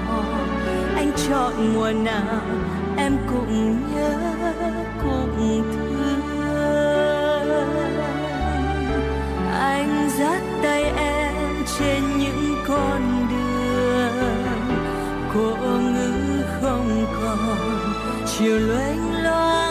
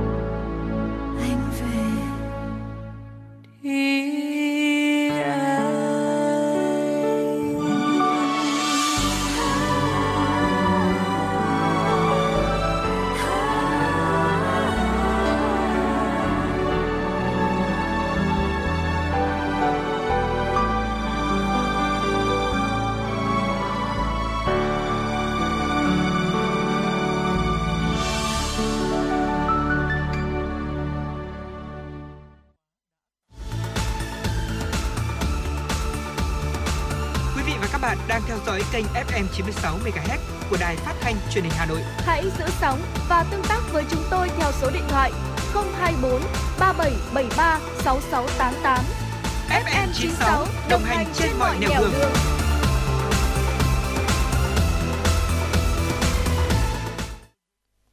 Dạ vâng thưa quý vị, vừa rồi là giai điệu ờ, âm nhạc ca khúc Về Hà Nội đi anh, một sáng tác của nhạc sĩ Nguyễn Ngọc Tiến với sự thể hiện của ca sĩ Tuyết Mai. Và quay trở lại với chuyển động Hà Nội trưa nay, xin mời quý vị chúng ta sẽ cùng đến với ờ, một tiểu mục vô cùng quen thuộc với quý vị rồi, đó chính là cà phê trưa. À, thưa quý vị, trong tiểu mục cà phê trưa ngày hôm nay, chúng ta sẽ cùng tìm hiểu về một chủ đề đó là làm như thế nào để chúng ta tận hưởng một cuộc sống hạnh phúc hơn. Có thể nói rằng hạnh phúc là điều mà bất cứ một ai trong cuộc sống này chúng ta cũng mong muốn có được đúng không ạ? Và không thiếu những người sẽ cố gắng nói với mình cách để chúng ta tận hưởng một cuộc sống hạnh phúc. Ờ, bố mẹ của mình có thể nói rằng là chúng ta cần kết hôn các nhãn hàng có thể nói rằng là bạn sẽ cần mua một sản phẩm của họ để có thể trở nên hạnh phúc Tuy nhiên có một vấn đề đó là chúng ta không thể tìm thấy hạnh phúc của riêng mình bằng cách lắng nghe những lời từ miệng người khác nói ra. Nói thì thường dễ hơn làm, thế nhưng mà chúng ta càng sớm sống cuộc sống theo cách của riêng mình thì chúng ta càng sớm tìm thấy không gian mà chúng ta cần để trở nên hạnh phúc. Và điều đó có nghĩa là chúng ta buông bỏ những định kiến về cuộc sống của mình rằng chúng ta nên làm như thế nào và loại bỏ tất cả những lời đối thoại, những lời nói tiêu cực xuất hiện xung quanh mình và đồng thời tận hưởng cuộc sống hiện tại của mình. Vậy thì cụ thể chúng ta sẽ cần phải làm như thế nào? Thì đây cũng chính là chủ đề được ờ, Hồng Hạnh Thu Thảo chúng tôi chia sẻ trong tiểu mục cà phê trưa ngày hôm nay. Thưa quý vị, đầu tiên đó chính là chúng ta hãy phát triển thái độ biết ơn. Con người thường có khuynh hướng tiêu cực và nếu chúng ta có thể vượt qua được điều này thì chúng ta sẽ giảm thiểu được nguy cơ mắc các chứng bệnh về sức khỏe tinh thần như là căng thẳng mãn tính, rối loạn lo âu hay trầm cảm. Để làm được điều này thì chúng ta cần nuôi dưỡng lòng biết ơn. Nếu quý vị có thể tìm thấy điều gì đó để ta biết ơn mỗi ngày, cuộc sống sẽ không còn nặng nề nữa mà chúng ta sẽ bắt đầu nhận thấy tất cả những điều tốt đẹp sẽ xảy ra một cách thường xuyên ngay cả khi chúng chỉ là những điều nhỏ nhặt nhất bây giờ chính là một thời điểm hoàn hảo để chúng ta bắt đầu nhật ký biết ơn của mình. Điều này không có nghĩa là chúng ta bỏ qua những sự thật, nó chỉ đơn giản là giúp quý vị có thể đánh giá cao những điều tốt đẹp trên thế giới, trong khi những điều xấu thì vẫn tồn tại. Điều này cũng giúp chúng ta có một cái nhìn đầy đủ hơn về thực tại và tận hưởng cuộc sống nhiều hơn thật ra thì càng lớn thì chúng ta sẽ càng thấy rằng là cuộc sống này sẽ có rất nhiều những điều bất công ừ. rất nhiều những điều mà chúng ta thấy rằng nó là mặt trái của cuộc sống nhưng mà thưa quý vị có lẽ cuộc sống thì sẽ luôn tồn tại hai mặt đúng như nó vốn vẫn vậy sẽ có cả những điều không tốt ừ. có cả những mặt trái và có cả những điều tốt đẹp vậy thì chúng ta hãy cố gắng lựa lặt nhặt nhạnh những điều tốt đẹp đó để có thể biết ơn hơn về những điều tốt đẹp nhỏ nhặt trong cuộc sống. Khi mà chúng ta lựa chọn một cách thái độ nhìn luôn về những điều tốt đẹp thì chính bản thân và tinh thần của chúng ta sẽ luôn cảm thấy dễ chịu và thoải mái hơn thật ra thì cái thái độ của chúng ta sẽ quyết định cách mà chúng ta nhìn về cuộc sống ừ. và cách mà cuộc sống sẽ đối xử lại với chúng ta vì vậy nếu mà chúng ta luôn nhìn cuộc sống ở những cách lạc quan nhất và tích cực nhất và biết ơn những điều tốt đẹp mà cuộc sống đã mang đến cho mình thì chính điều đó cũng giúp nuôi dưỡng tâm hồn của chúng ta trở nên thoải mái và phát triển hơn Dạ vâng thưa quý vị, tiếp theo nữa đó là chúng ta hãy tìm lý do để mỉm cười mỗi ngày. Có một câu nói đã rất là quen thuộc với mình rồi đó chính là một nụ cười bằng 10 thang thuốc bổ đúng không ạ? Ừ. Có nghĩa là chỉ cần một nụ cười thôi là có thể giúp cho chúng ta uh, xóa tan tất cả mọi bệnh tật trong cuộc sống này. Và đúng là như vậy, uh, mỗi khi mà chúng ta cười thì đồng nghĩa với việc là chúng ta không bị căng thẳng hoặc là nếu có căng thẳng thì mức độ căng thẳng cũng sẽ giảm đi rất là nhiều chống lại bệnh tật và cải thiện sức khỏe tổng thể của mình và đó cũng chính là một cách để chúng ta tăng cường kết nối với những người khác uhm, điều đó chắc chắn là sẽ đúng đúng không ạ? Khi mà chúng ta gặp một người kể cả là trong lần gặp đầu tiên mà chúng ta thấy họ nở nụ cười thôi kể cả là chúng ta chưa nói chuyện chưa giao tiếp với họ bất kỳ một lần nào chỉ cần nhìn thấy họ nở nụ cười thôi là đã có một sự ấn tượng rất là lớn ngay từ lần đầu tiên gặp mặt. À, vậy thì hãy tìm ra điều gì khiến chúng ta cảm thấy vui vẻ trong một ngày và chúng ta hãy dành thời gian cho nó. Thực ra điều này là sẽ tùy thuộc vào mỗi người. Ví dụ như với thu thảo thì chỉ cần được ngồi nghe nhạc một vài phút thôi, cũng đã giúp cho bản thân mình có thể nở một nụ cười mãn nguyện và đó cũng chính là một khoảnh khắc mà mình cảm thấy vui trong ngày. Còn với hồng hạnh thì ví dụ như là hồng hạnh lại cảm thấy vui khi được ngồi uống một cách đặt tách cà phê vào buổi sáng sớm, đúng không ạ? Thì chúng ta hãy cố gắng tìm ra một công việc gì đó hoặc một lý do gì đó để khiến chúng ta có thể nở một nụ cười và đặc biệt là một nợ ông nở một nụ cười vào đầu ngày mới. Tại vì thu thảo thấy rằng là cảm xúc của chúng ta vào đầu ngày mới nó sẽ ảnh hưởng rất là lớn đến cảm xúc chung trong cả ngày. Hồng Hạnh cũng cảm thấy vậy và đôi lúc thì Hồng Hạnh cảm thấy rằng cái việc mà chúng ta có thể dậy sớm hơn một chút này, ừ. dành thời gian cho bản thân thêm một chút thì cũng có thể là một trong số những cái công việc đơn giản thôi nhưng mà khiến chúng ta có một năng lượng ngày mới dồi dào hơn. Ừ. Chẳng hạn như là nếu mà chúng ta dậy quá muộn thì chúng ta cũng không thể là kịp chỉnh trang này, cũng không thể kịp ngắm mình trong gương và nở một nụ cười đúng không? Ừ. Nhưng mà nếu mà chúng ta có thêm thời gian để chúng ta chuẩn bị tươm tất và trước khi ra khỏi nhà hãy nhìn mình từ đầu đến chân ở trong gương và nở một nụ cười để sẵn sàng ngày hôm nay chính là một ngày mới và chúng ta sẽ có 100% năng lượng để tiếp tục cả một ngày dài như thế này thì Hồng Hạnh nghĩ rằng đó là một trong số những hoạt động rất nhỏ nhưng mà sẽ giúp chúng ta có một cái năng lượng tích cực vào đầu ngày. Ừ. Và bên cạnh đó thì không biết là Thu Thảo có biết không, nhưng mà Hồng Hạnh tin rằng là chợp mắt một chút thôi thì cũng có thể khiến cho chúng ta cảm thấy hạnh phúc và thư giãn hơn. Bởi vì nếu mà chúng ta có thời gian này và sự linh hoạt thì 20 phút chợp mắt cũng là tất cả những gì mà chúng ta cần để thức dậy với cảm giác được khởi động lại và sẵn sàng cho một khởi đầu mới. Theo một cuộc khảo sát với 2.000 người Mỹ thì những người thường xuyên ngủ trưa sẽ cảm thấy hạnh phúc hơn những người không ngủ trưa. Và trong một nghiên cứu khác thì người ngủ trưa từ 30 đến 90 phút lại có nhận thức tốt hơn và ít mắc những chứng căng thẳng và lo âu hơn. Thật ra thì ờ, Hồng Hạnh lại nhớ đến câu chuyện hồi bé của Hồng Hạnh. Ừ. Hồi bé thì mình rất là ham chơi cho nên là cảm giác giấc ngủ trưa là một điều gì đấy hết sức thừa thãi. Dạ. Và lúc đó thì mẹ thì có luôn bảo rằng là con phải ngủ trưa đi thì buổi chiều mới có sức được. Nhưng mà lúc đấy thì mình rất ham chơi mà mình luôn trốn mẹ không ngủ trưa. Ừ. và lúc đấy cảm thấy rằng tại sao người lớn lại thích ngủ trưa như vậy? Nhưng mà càng lớn lên rồi khi mà mình đã có những cái áp lực cuộc sống này khi mà mình phải đi làm thì mình bắt đầu nhận ra rằng hóa ra một giấc ngủ trưa khoảng tầm từ 30 phút thôi lại có một cái công lực kỳ diệu đến quý vậy. giá đến như đúng vậy rồi đúng rất là quý giá. Cho nên là hồng hạnh nghĩ rằng là cái việc mà chúng ta chợp mắt một chút trong giờ nghỉ trưa khoảng tầm 30 phút thôi thì ừ. cũng chính là một cái liều thuốc rất tốt để giúp chúng ta có thể là khởi động lại cơ thể và có một cái tinh thần tốt hơn trong cả một buổi chiều Dạ vâng thưa quý vị, ờ, bên cạnh việc là chúng ta sẽ dành ra một vài phút để nghỉ ngơi thì việc ờ, tập thể dục cũng khiến cho con người hạnh phúc hơn khi mà chúng ta đi ra ngoài đi dạo chạy bộ hoặc là đạp xe não của mình sẽ giải phóng một loại hormone đó là hormone hạnh phúc hay được gọi là endorphin. Đây cũng là một chất hóa học được sản xuất tự nhiên giúp chúng ta trải nghiệm niềm vui. Hãy bắt đầu với 30 phút tập thể dục và tăng dần mỗi ngày. Đó là tất cả những gì cần thiết để trải nghiệm những lợi ích như là giảm căng thẳng, cải thiện giấc ngủ và cơ thể khỏe mạnh hơn cũng như là lòng tự trọng sẽ được cải thiện. Và quý vị thử để ý mà xem ạ, khi mà chúng ta đi bộ ấy thì mình sẽ cảm giác rất là thoải mái hoặc là có nhiều người mà rơi vào trạng thái đó là căng thẳng mệt mỏi thì thay vì lựa chọn một cái phương pháp khác thì họ sẽ lựa chọn đó là tập thể dục nhẹ nhàng có thể là đi bộ đạp xe hay là yoga cũng có thể giúp họ cải thiện um, cảm xúc hơn rất là nhiều và tiếp đến đó chính là cái việc mà chúng ta tự khám phá và xem xét nội tâm. Tự khám phá và xem xét nội tâm sẽ dạy cho chúng ta những gì mà chúng ta cần để được hạnh phúc. Hãy thử học cách thiền, viết nhật ký hoặc là gặp chuyên gia tư vấn tâm lý để tìm hiểu thêm về bản thân mình. Khi chúng ta biết mình là ai thì chúng ta có thể điều chỉnh cuộc sống của mình để phù hợp hơn. Chẳng hạn như là nếu bạn không phải là một người dậy sớm và thích ngủ nướng thì hãy tìm một công việc có giờ giấc linh hoạt. Nếu đi chơi với một nhóm bạn đông mà khiến bạn cảm thấy quá là mệt mỏi thì hãy ưu tiên tương tác trực tiếp với những người mà chúng ta thân cận nhất. Nếu mà chúng ta không thích tập thể dục một mình thì hãy tham gia một môn thể thao phối hợp hoặc đăng ký học một lớp khiêu vũ hay yoga chẳng hạn. Thật ra Hồng Hạnh cảm thấy rằng cái việc tự khám phá và xem xét nội tâm này sẽ là một điều rất cần thiết với tất cả ừ. những người trẻ bởi vì chúng ta thường có một khuynh hướng đó chính là rất là hay đi theo những cái xu hướng trào lưu đám ừ. đông và đặc biệt khi mà chúng ta còn đang đi học chẳng hạn thì chúng ta trong một tập thể rất là lớn. Và khi đôi lúc chúng ta cảm thấy mình lạc ra khỏi một cái tập thể đó thì mình lại bỗng dưng lo sợ. Và vì vậy mà chúng ta sẽ thường là hay biết là bản thân mình cảm thấy không thoải mái dạ. nhưng mà vẫn rất là cố sức để đi theo mọi người. Và thật ra thì cái điều đấy nó sẽ càng ngày càng ảnh hưởng xấu đến cái tinh thần của chúng ta. Và chúng ta sẽ thường bỏ quên đi là bản thân mình thực sự cần gì. Cho nên là hồng anh nghĩ rằng cái việc tự khám phá và xem xét nội tâm của mình sẽ là một điều rất cần thiết đặc biệt với các bạn trẻ. Nhưng mà dĩ nhiên rồi kể cả khi chúng ta càng trưởng thành thì điều này cũng càng quan trọng.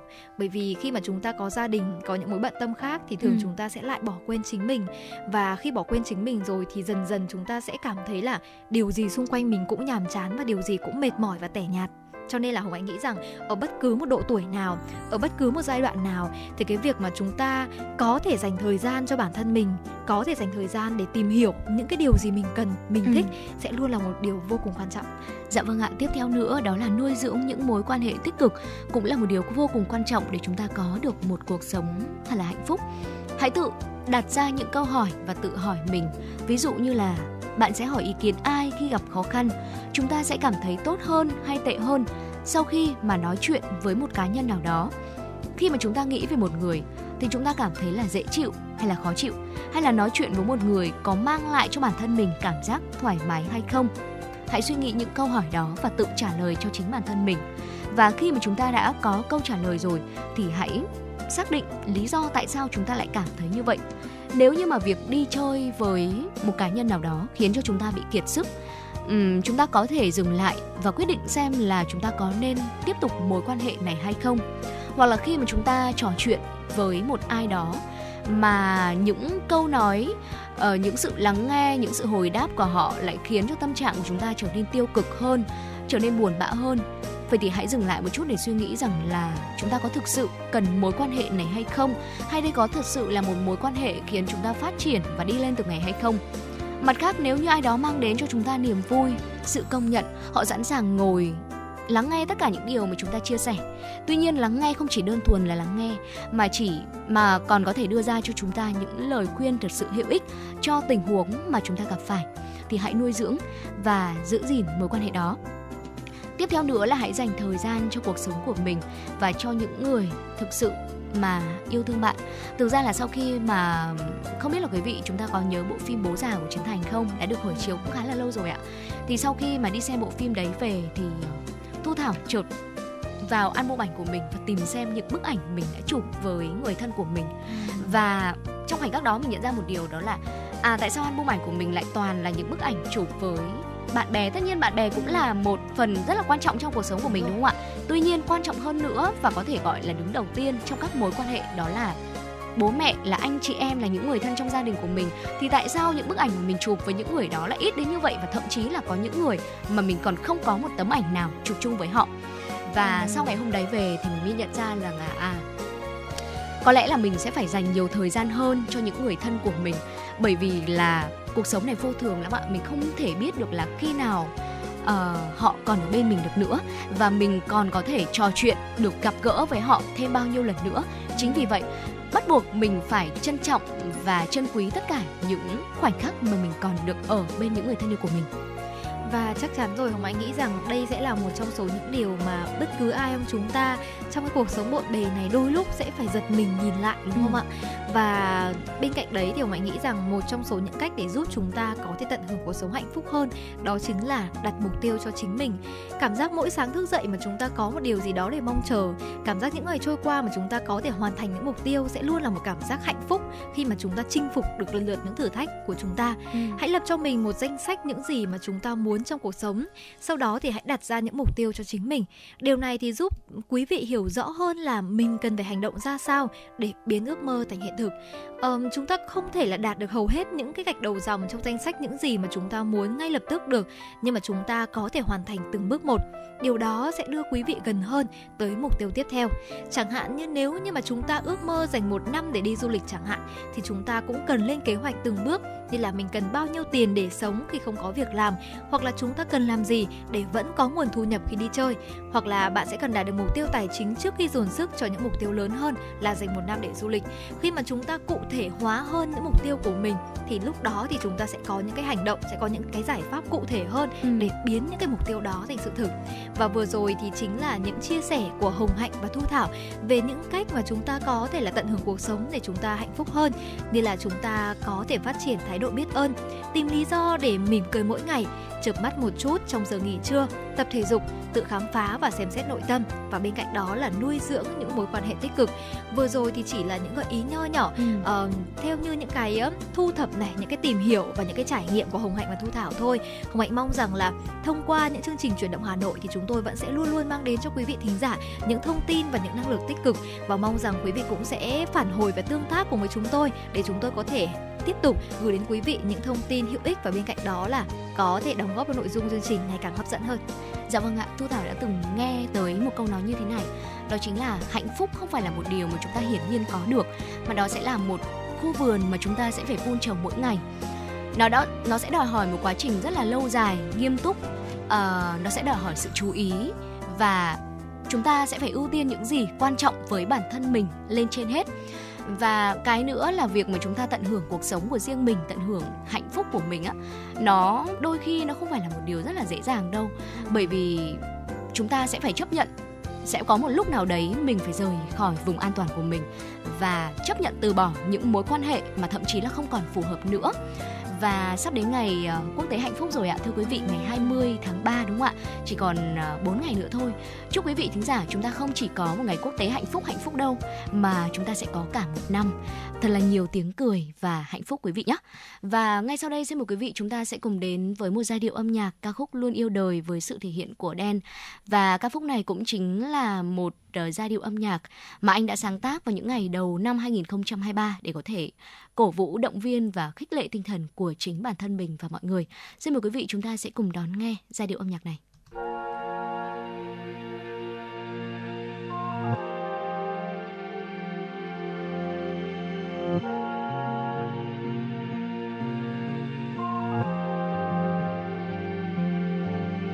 Một ngọn cây vươn lên không trung, làn làn mây đang trôi um ung dung đợt nắng lên, yeah. đợt nắng lên, yeah. thật nhiều điều không cho ta yên vui. Đừng để bị lôi đôi chân xuống đáy Mariana, yeah. đã từng bị vây trong cơn u mê. Từng được nghe câu, nó không làm được đâu. Sáng nay thức sập chợt nghe thấy lòng bồi hồi từ trong ra thấy được cuộc đời này còn yêu ta vô cùng. Ta thành từng ngẫm điều cũ kỹ. Rốt cuộc bao nhiêu là đủ nhỉ? Nhảy nhót giữa đời như lũ khỉ. Ngày thì kiếm cơm đêm ngủ kỹ. Lắng nghe cuộc đời đang thụ thị và luôn giữ kỹ. Không nghe đàm phán với lũ quỷ. Dù chỉ là sợi tóc hay là một góc trong linh hồn. Yêu đời là cách ta sinh tồn. Không cao, không ngạo, không lâu khi yeah. Dạ. tội gì mà không yêu lấy cuộc đời mình và ta yêu đời lắm. Yêu đời từ khi mà nó còn tối tăm. Chưa biết khi nào nó ngời thắm. Khi mà ta vẫn vẫn còn chưa biết sẽ phải làm sao đối với cuộc đời mình. Khi mà ta vẫn vẫn say sưa viết mà biết không ai sẽ thuộc lời mình yeah. Nhưng khi nó còn là vô bộ mấy thằng đi vào thô lỗ. Rap tới khi mà khô cổ, với đám bạn làm solo có mấy thằng bị xô đổ, bị cơm áo về gô cổ. Khi là nhà còn sơ hở và thơ dở. Ngủ dưới bầu trời như người cơ nhở. Không trăng, không đệm cho niềm mơ thở vâng luôn yêu đời chưa bao giờ thờ. Yêu đời đôi khi cũng là khá khổ công, nhưng phải có ngày tàn mới có ngày lá chỗ bông. Có khi cần mơ tới tại chỗ vá chỗ không, nhưng mà sau tất cả làm trên thành đá tổ ong. Xem mình ngày mai là đồng minh, và xem mình hôm qua là đối thủ. Tìm cách mà lấp đầy lòng tin, phải tin mình tin người thì mới đủ. Yêu cả những thứ ta phải làm, và cảm hứng luôn là đồ mới cũ. Yêu đời đủ nhiều thì nỗi buồn cũng trở nên dễ chịu như gối ngủ. Cúi thấp đầu hơn thấp đầu hơn thấp đầu hơn. Ngày tháng sẽ làm cho tất cả trôi mất màu sơn để không nhiều liên tiếp. Trong trời chưa tiếng biết nói với bản thân không để buông không được buông. Sáng ngày lên đồi xem lá liền xuống gốc trường mùa tám trăm nắng vàng và hạ miệng uống nước mưa nếu không yên lòng thì nép mình dưới bóng cây. Và nhớ luôn yêu đời vì nó chỉ dài mấy là nắm một tay. ngọn cây vươn lên không trung là làn mây đang trôi ung dung đợi nắng lên yeah. thật nhiều điều không cho ta yên vui. Đường này bị lôi đôi chân xuống đáy Mariana yeah. Vây trong cơn u mê. Từng được nghe câu nó không làm được đâu.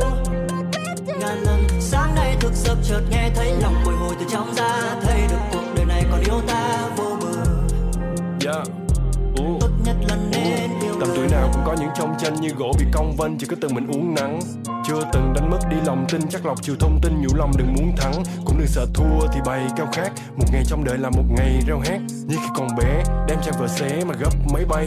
Chẳng mong đợi vì không biết lời gì, chỉ vì thấy nó hay. Và biết mình may mắn nên thường chấp lấy tay. Muốn mắt nhìn đời, thấy mình là một trong muôn vàng người lao động. Ngước lên nhìn trời, cảm ơn đời cho có mắt nhìn trời cao rộng. Để biết mình đã đang và chưa từng lớn lao hay trung tâm thế giới. Yêu cả những lần từng đớn đau bằng một tâm thế mới. Tiếng đời ngân nga thì trong ta khẽ khàng Và xin được yêu thương những người đang cạnh mình. Non xanh nước biếc như phong nha cả bàn Ta đi qua thung lũng như là Phan Mạnh Quỳnh Ờ, Muốn nằm chơi giữa tảng mây to Làm nhà với ăn cây trò Ta sẽ lại cùng nhau bày trò Sẽ bàn sáng như là thái lo yeah.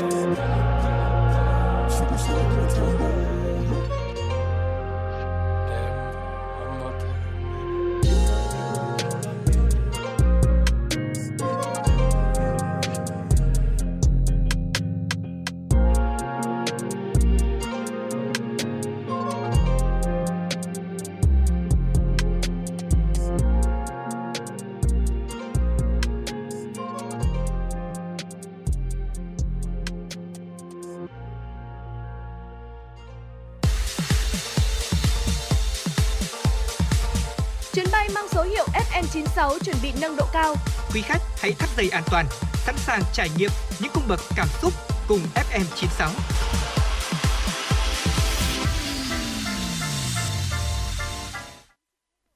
Thưa quý vị, để tiếp tục dòng chảy tin tức của truyền động Hà Nội trưa sẽ là những thông tin mà chúng tôi vừa cập nhật. Thưa quý vị, cùng với giảm lãi suất điều hành, ngày hôm qua, Ngân hàng Nhà nước cũng điều chỉnh giảm tỷ giá trung tâm thêm 20 đồng.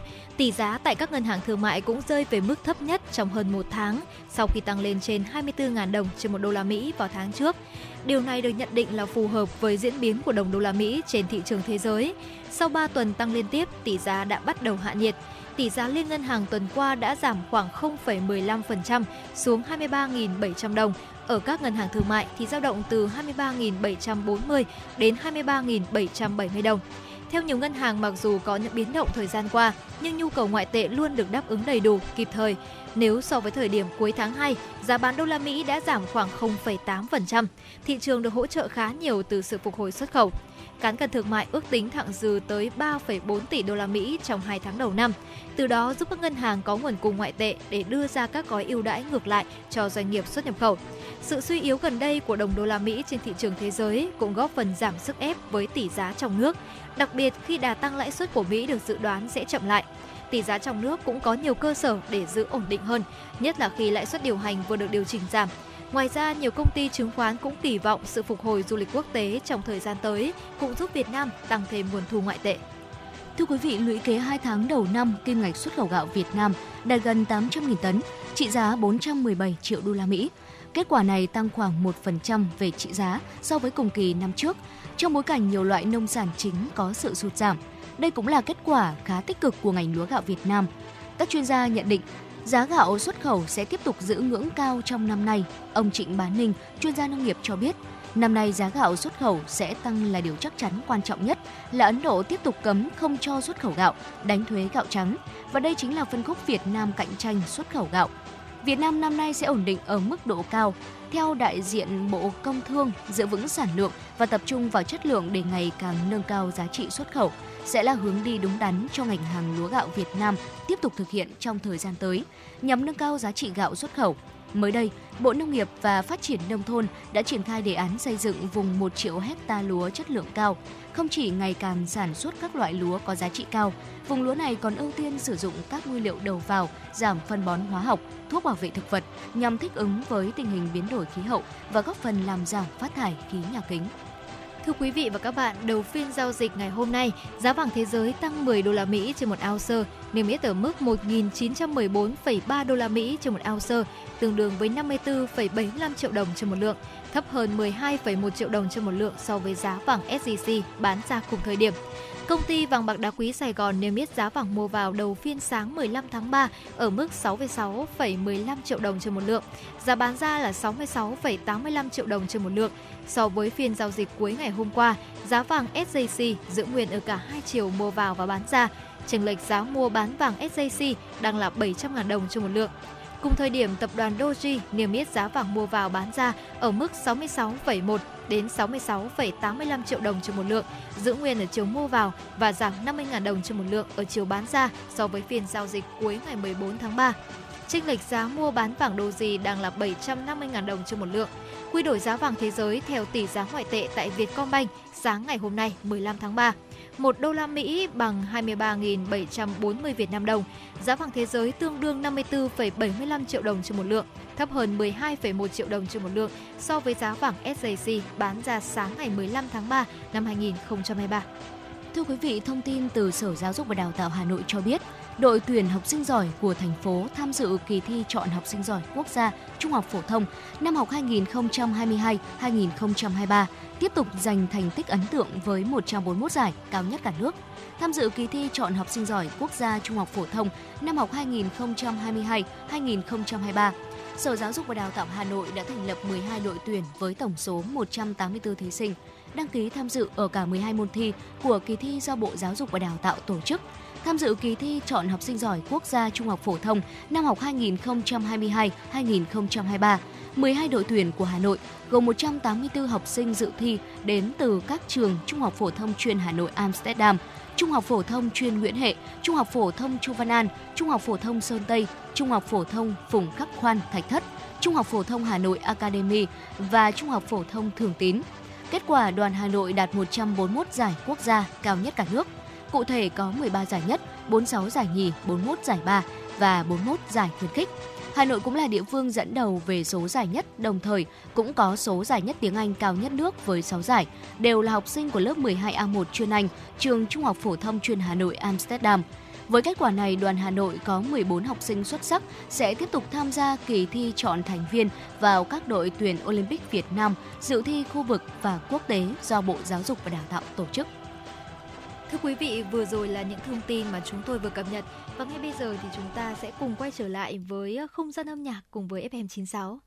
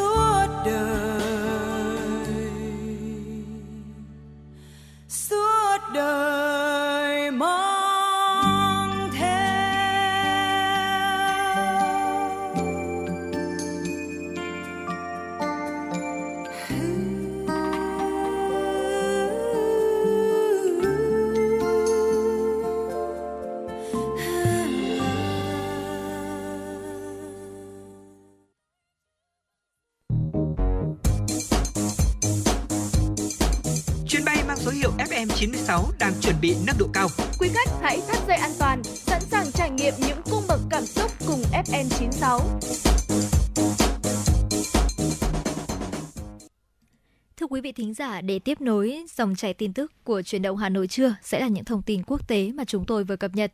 Thưa quý vị, số người di cư bất hợp pháp đến Italy bằng đường biển tiếp tục tăng đột biến. Theo thống kê từ đầu năm đến nay, số người di cư vào Italy đã lên tới hơn 20.000 người so với mức 6.152 người ở cùng kỳ năm ngoái. Chỉ riêng trong ngày mùng 9 đến 11 tháng 3 đã có hơn 4.500 người đến Italy qua các tuyến đường di cư trên địa Trung Hải. Trước tình hình báo động này, chính phủ Italy đã có cuộc họp thảo luận việc sử dụng những thiết bị công nghệ cao cho hải quân của Italy. Các thiết bị này sẽ giúp phát hiện thuyền chở người di cư bất thường ở các khu vực bên ngoài lãnh hải. Italy cũng đã lên tiếng kêu gọi NATO và EU hỗ trợ đối phó với dòng người di cư mới từ Bắc Phi.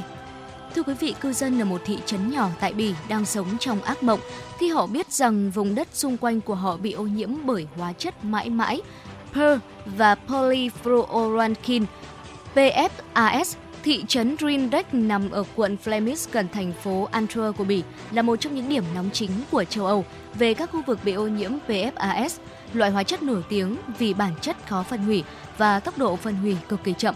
Người dân địa phương nói rằng công ty đa quốc gia 3M đã phải chịu trách nhiệm về tình trạng ô nhiễm hóa chất mãi mãi nêu trên vì họ có một nhà máy hóa chất trong khu vực ô nhiễm PFAS. Cư dân trong khu vực đã được khuyến cáo ngừng ăn trái cây, rau và trứng được sản xuất ở đó.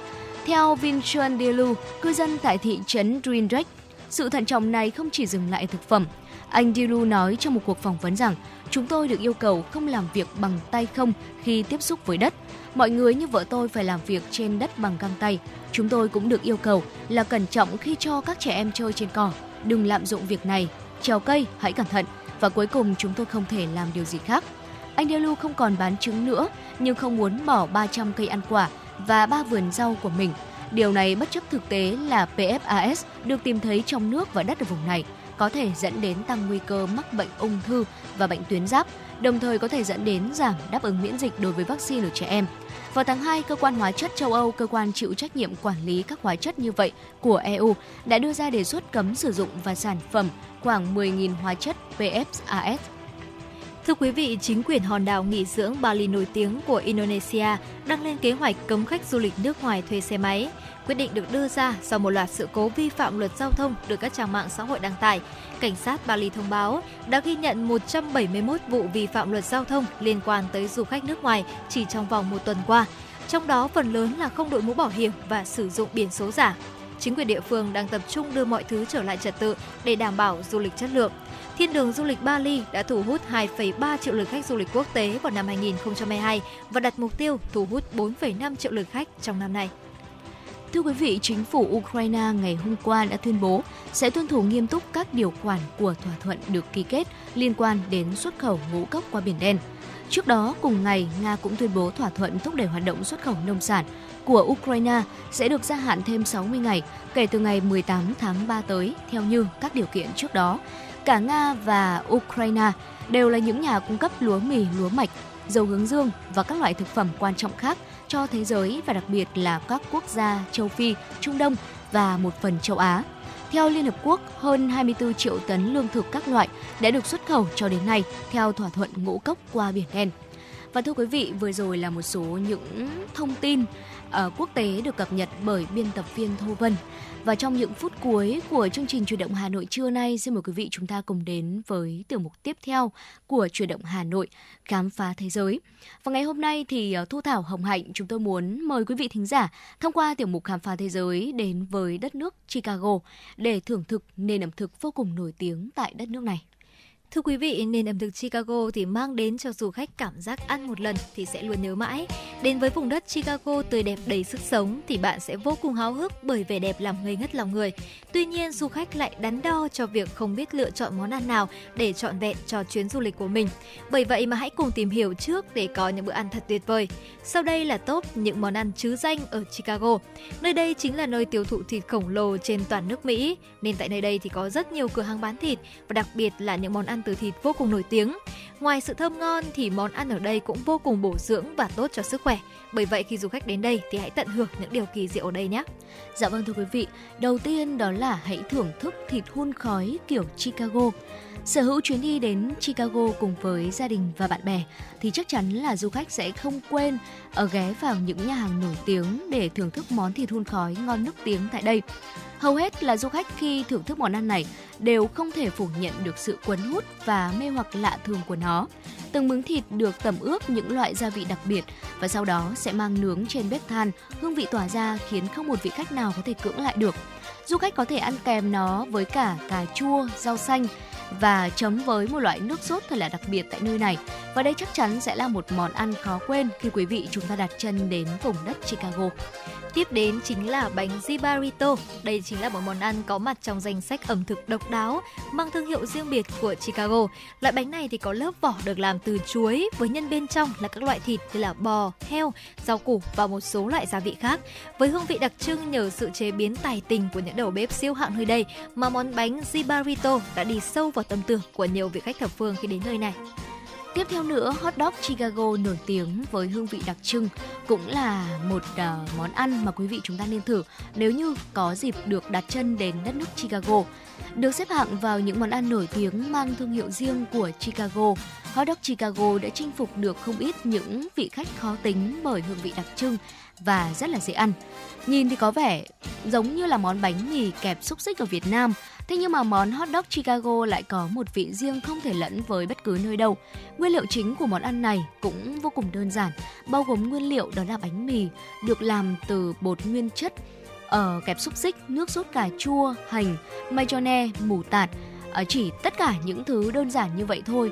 Thế nhưng mà đã thu hút được đông đảo sự lựa chọn của du khách khi đến với thành phố Chicago này. Tiếp đến đó chính là món bắc rang bơ cực kỳ thơm ngon và hấp dẫn. Thực sự là khi nhắc đến ẩm thực Chicago thì không thể bỏ lỡ món bắc rang bơ. Đây chính là một món ăn quen thuộc và khá phổ biến ở nước ta và được giới trẻ vô cùng yêu thích. Nếu mà chúng ta có dịp tham quan Mỹ và dừng chân tại Chicago thì hãy thưởng thức thử món bắc rang bơ ở đây nhé. Bởi vì để xem là hương vị khác lạ với những ờ, cái ờ, hương vị của Việt Nam thì nó có khác nhau ở điểm nào. Và mỗi nơi thì mỗi cách chế biến với những phụ liệu vô cùng đặc biệt.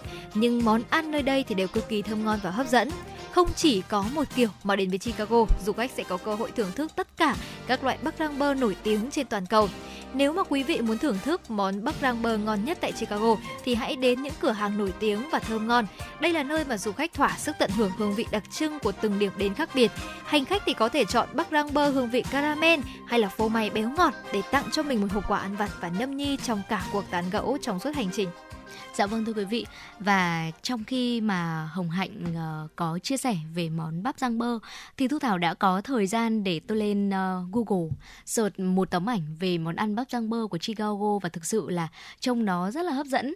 Và ngoài ra những cái món mà chúng tôi vừa chia sẻ như là bắp rang bơ uh, rất là thơm ngon hấp dẫn này hot dog Chicago nổi tiếng hay là bánh à, Jibarito rồi là thịt hun khói kiểu Chicago thì ngoài ra ở đất nước này cũng còn rất là nhiều những món ăn khác nữa mà quý vị chúng ta có thể thưởng thức à, quý vị có thể thử qua một vài những món ăn khác ví dụ như là pizza đế dày sandwich thịt bò ý và chắc chắn là quý vị chúng ta sẽ có những kỷ niệm rất là đáng nhớ với những món ăn đặc trưng tại Chicago. Thưởng thức ẩm thực Chicago cũng chính là một thú vui của những du khách mà chúng ta đam mê ẩm thực. Không chỉ ờ, đến đây để tham quan thưởng ngoạn mà ừ, kể cả là chúng ta đến một vùng đất nào cũng như vậy đúng không ạ? Không chỉ ngắm cảnh ở đất nước đó đâu, mà bên cạnh đó sẽ còn tìm hiểu về ờ, ẩm thực, về văn hóa, về con người. Và chắc chắn là một số món ăn mà chúng tôi vừa giới thiệu tới quý vị thính giả tại đất nước Chicago là những món ăn điển hình. Và ngoài ra thì quý vị chúng ta nếu như có cơ hội đến với đất nước này cũng có thể thưởng thức một vài những món ăn ờ, đặc biệt khác tại nơi đây. Thưa quý vị, à, thưởng thức ẩm thực tại Chicago đúng là một thú vui của du khách đam mê ẩm thực và không chỉ uh, thể hiện đây còn là hình thức nghệ thuật du lịch hàng đầu mà quý vị chúng ta nên một lần khám phá nó. Thanh xuân không lâu để chúng ta mãi phí hoài cho những việc làm xa xỉ. Hãy lên cho mình một lịch trình thật là thông minh và đi đến Chicago nhanh chóng và tiết kiệm nhất quý vị nhé. Để có thể đến với đất nước Chicago một cách tiết kiệm và nhanh chóng thì quý vị chúng ta có thể lên một số những hội nhóm ở trên uh, Facebook, Zalo à, để chúng ta có thể tìm hiểu những chia sẻ của những người đã đi trước rồi và từ đó mình có thể lên một kế hoạch một lịch trình thật là phù hợp với ờ, thời gian cũng như là chi phí mà quý vị chúng ta có thể bỏ ra để sắp xếp ờ, đến du lịch tại đất nước Chicago. Thưa quý vị, hy vọng rằng là 120 phút trực tiếp của truyền động Hà Nội trưa cũng đã giúp quý thính giả hài lòng và thư giãn hơn. Tới đây thì thời gian dành cho truyền động Hà Nội cũng xin phép được khép lại. Chỉ đạo nội dung Nguyễn Kim Khiêm, chỉ đạo sản xuất Nguyễn Tiến Dũng, tổ chức sản xuất Lê Xuân Luyến, biên tập Quang Hưng, MC Thu Thảo Hồng Hạnh, thư ký Thu Vân cùng kỹ thuật viên Quốc Hoàn phối hợp thực hiện. Hẹn gặp lại quý vị trong khung giờ từ 16 giờ đến 18 giờ chiều nay. Thân ái chào tạm biệt.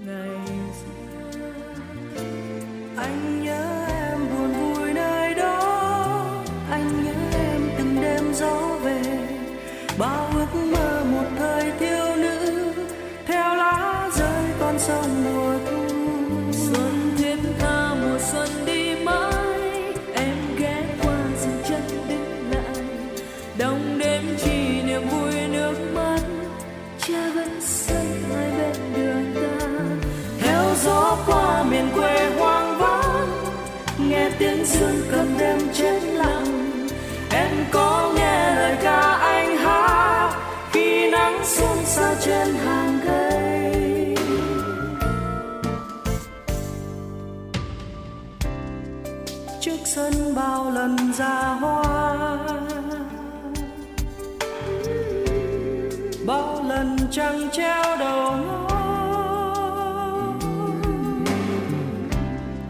Có con sông nào dòng chơi cuốn theo đôi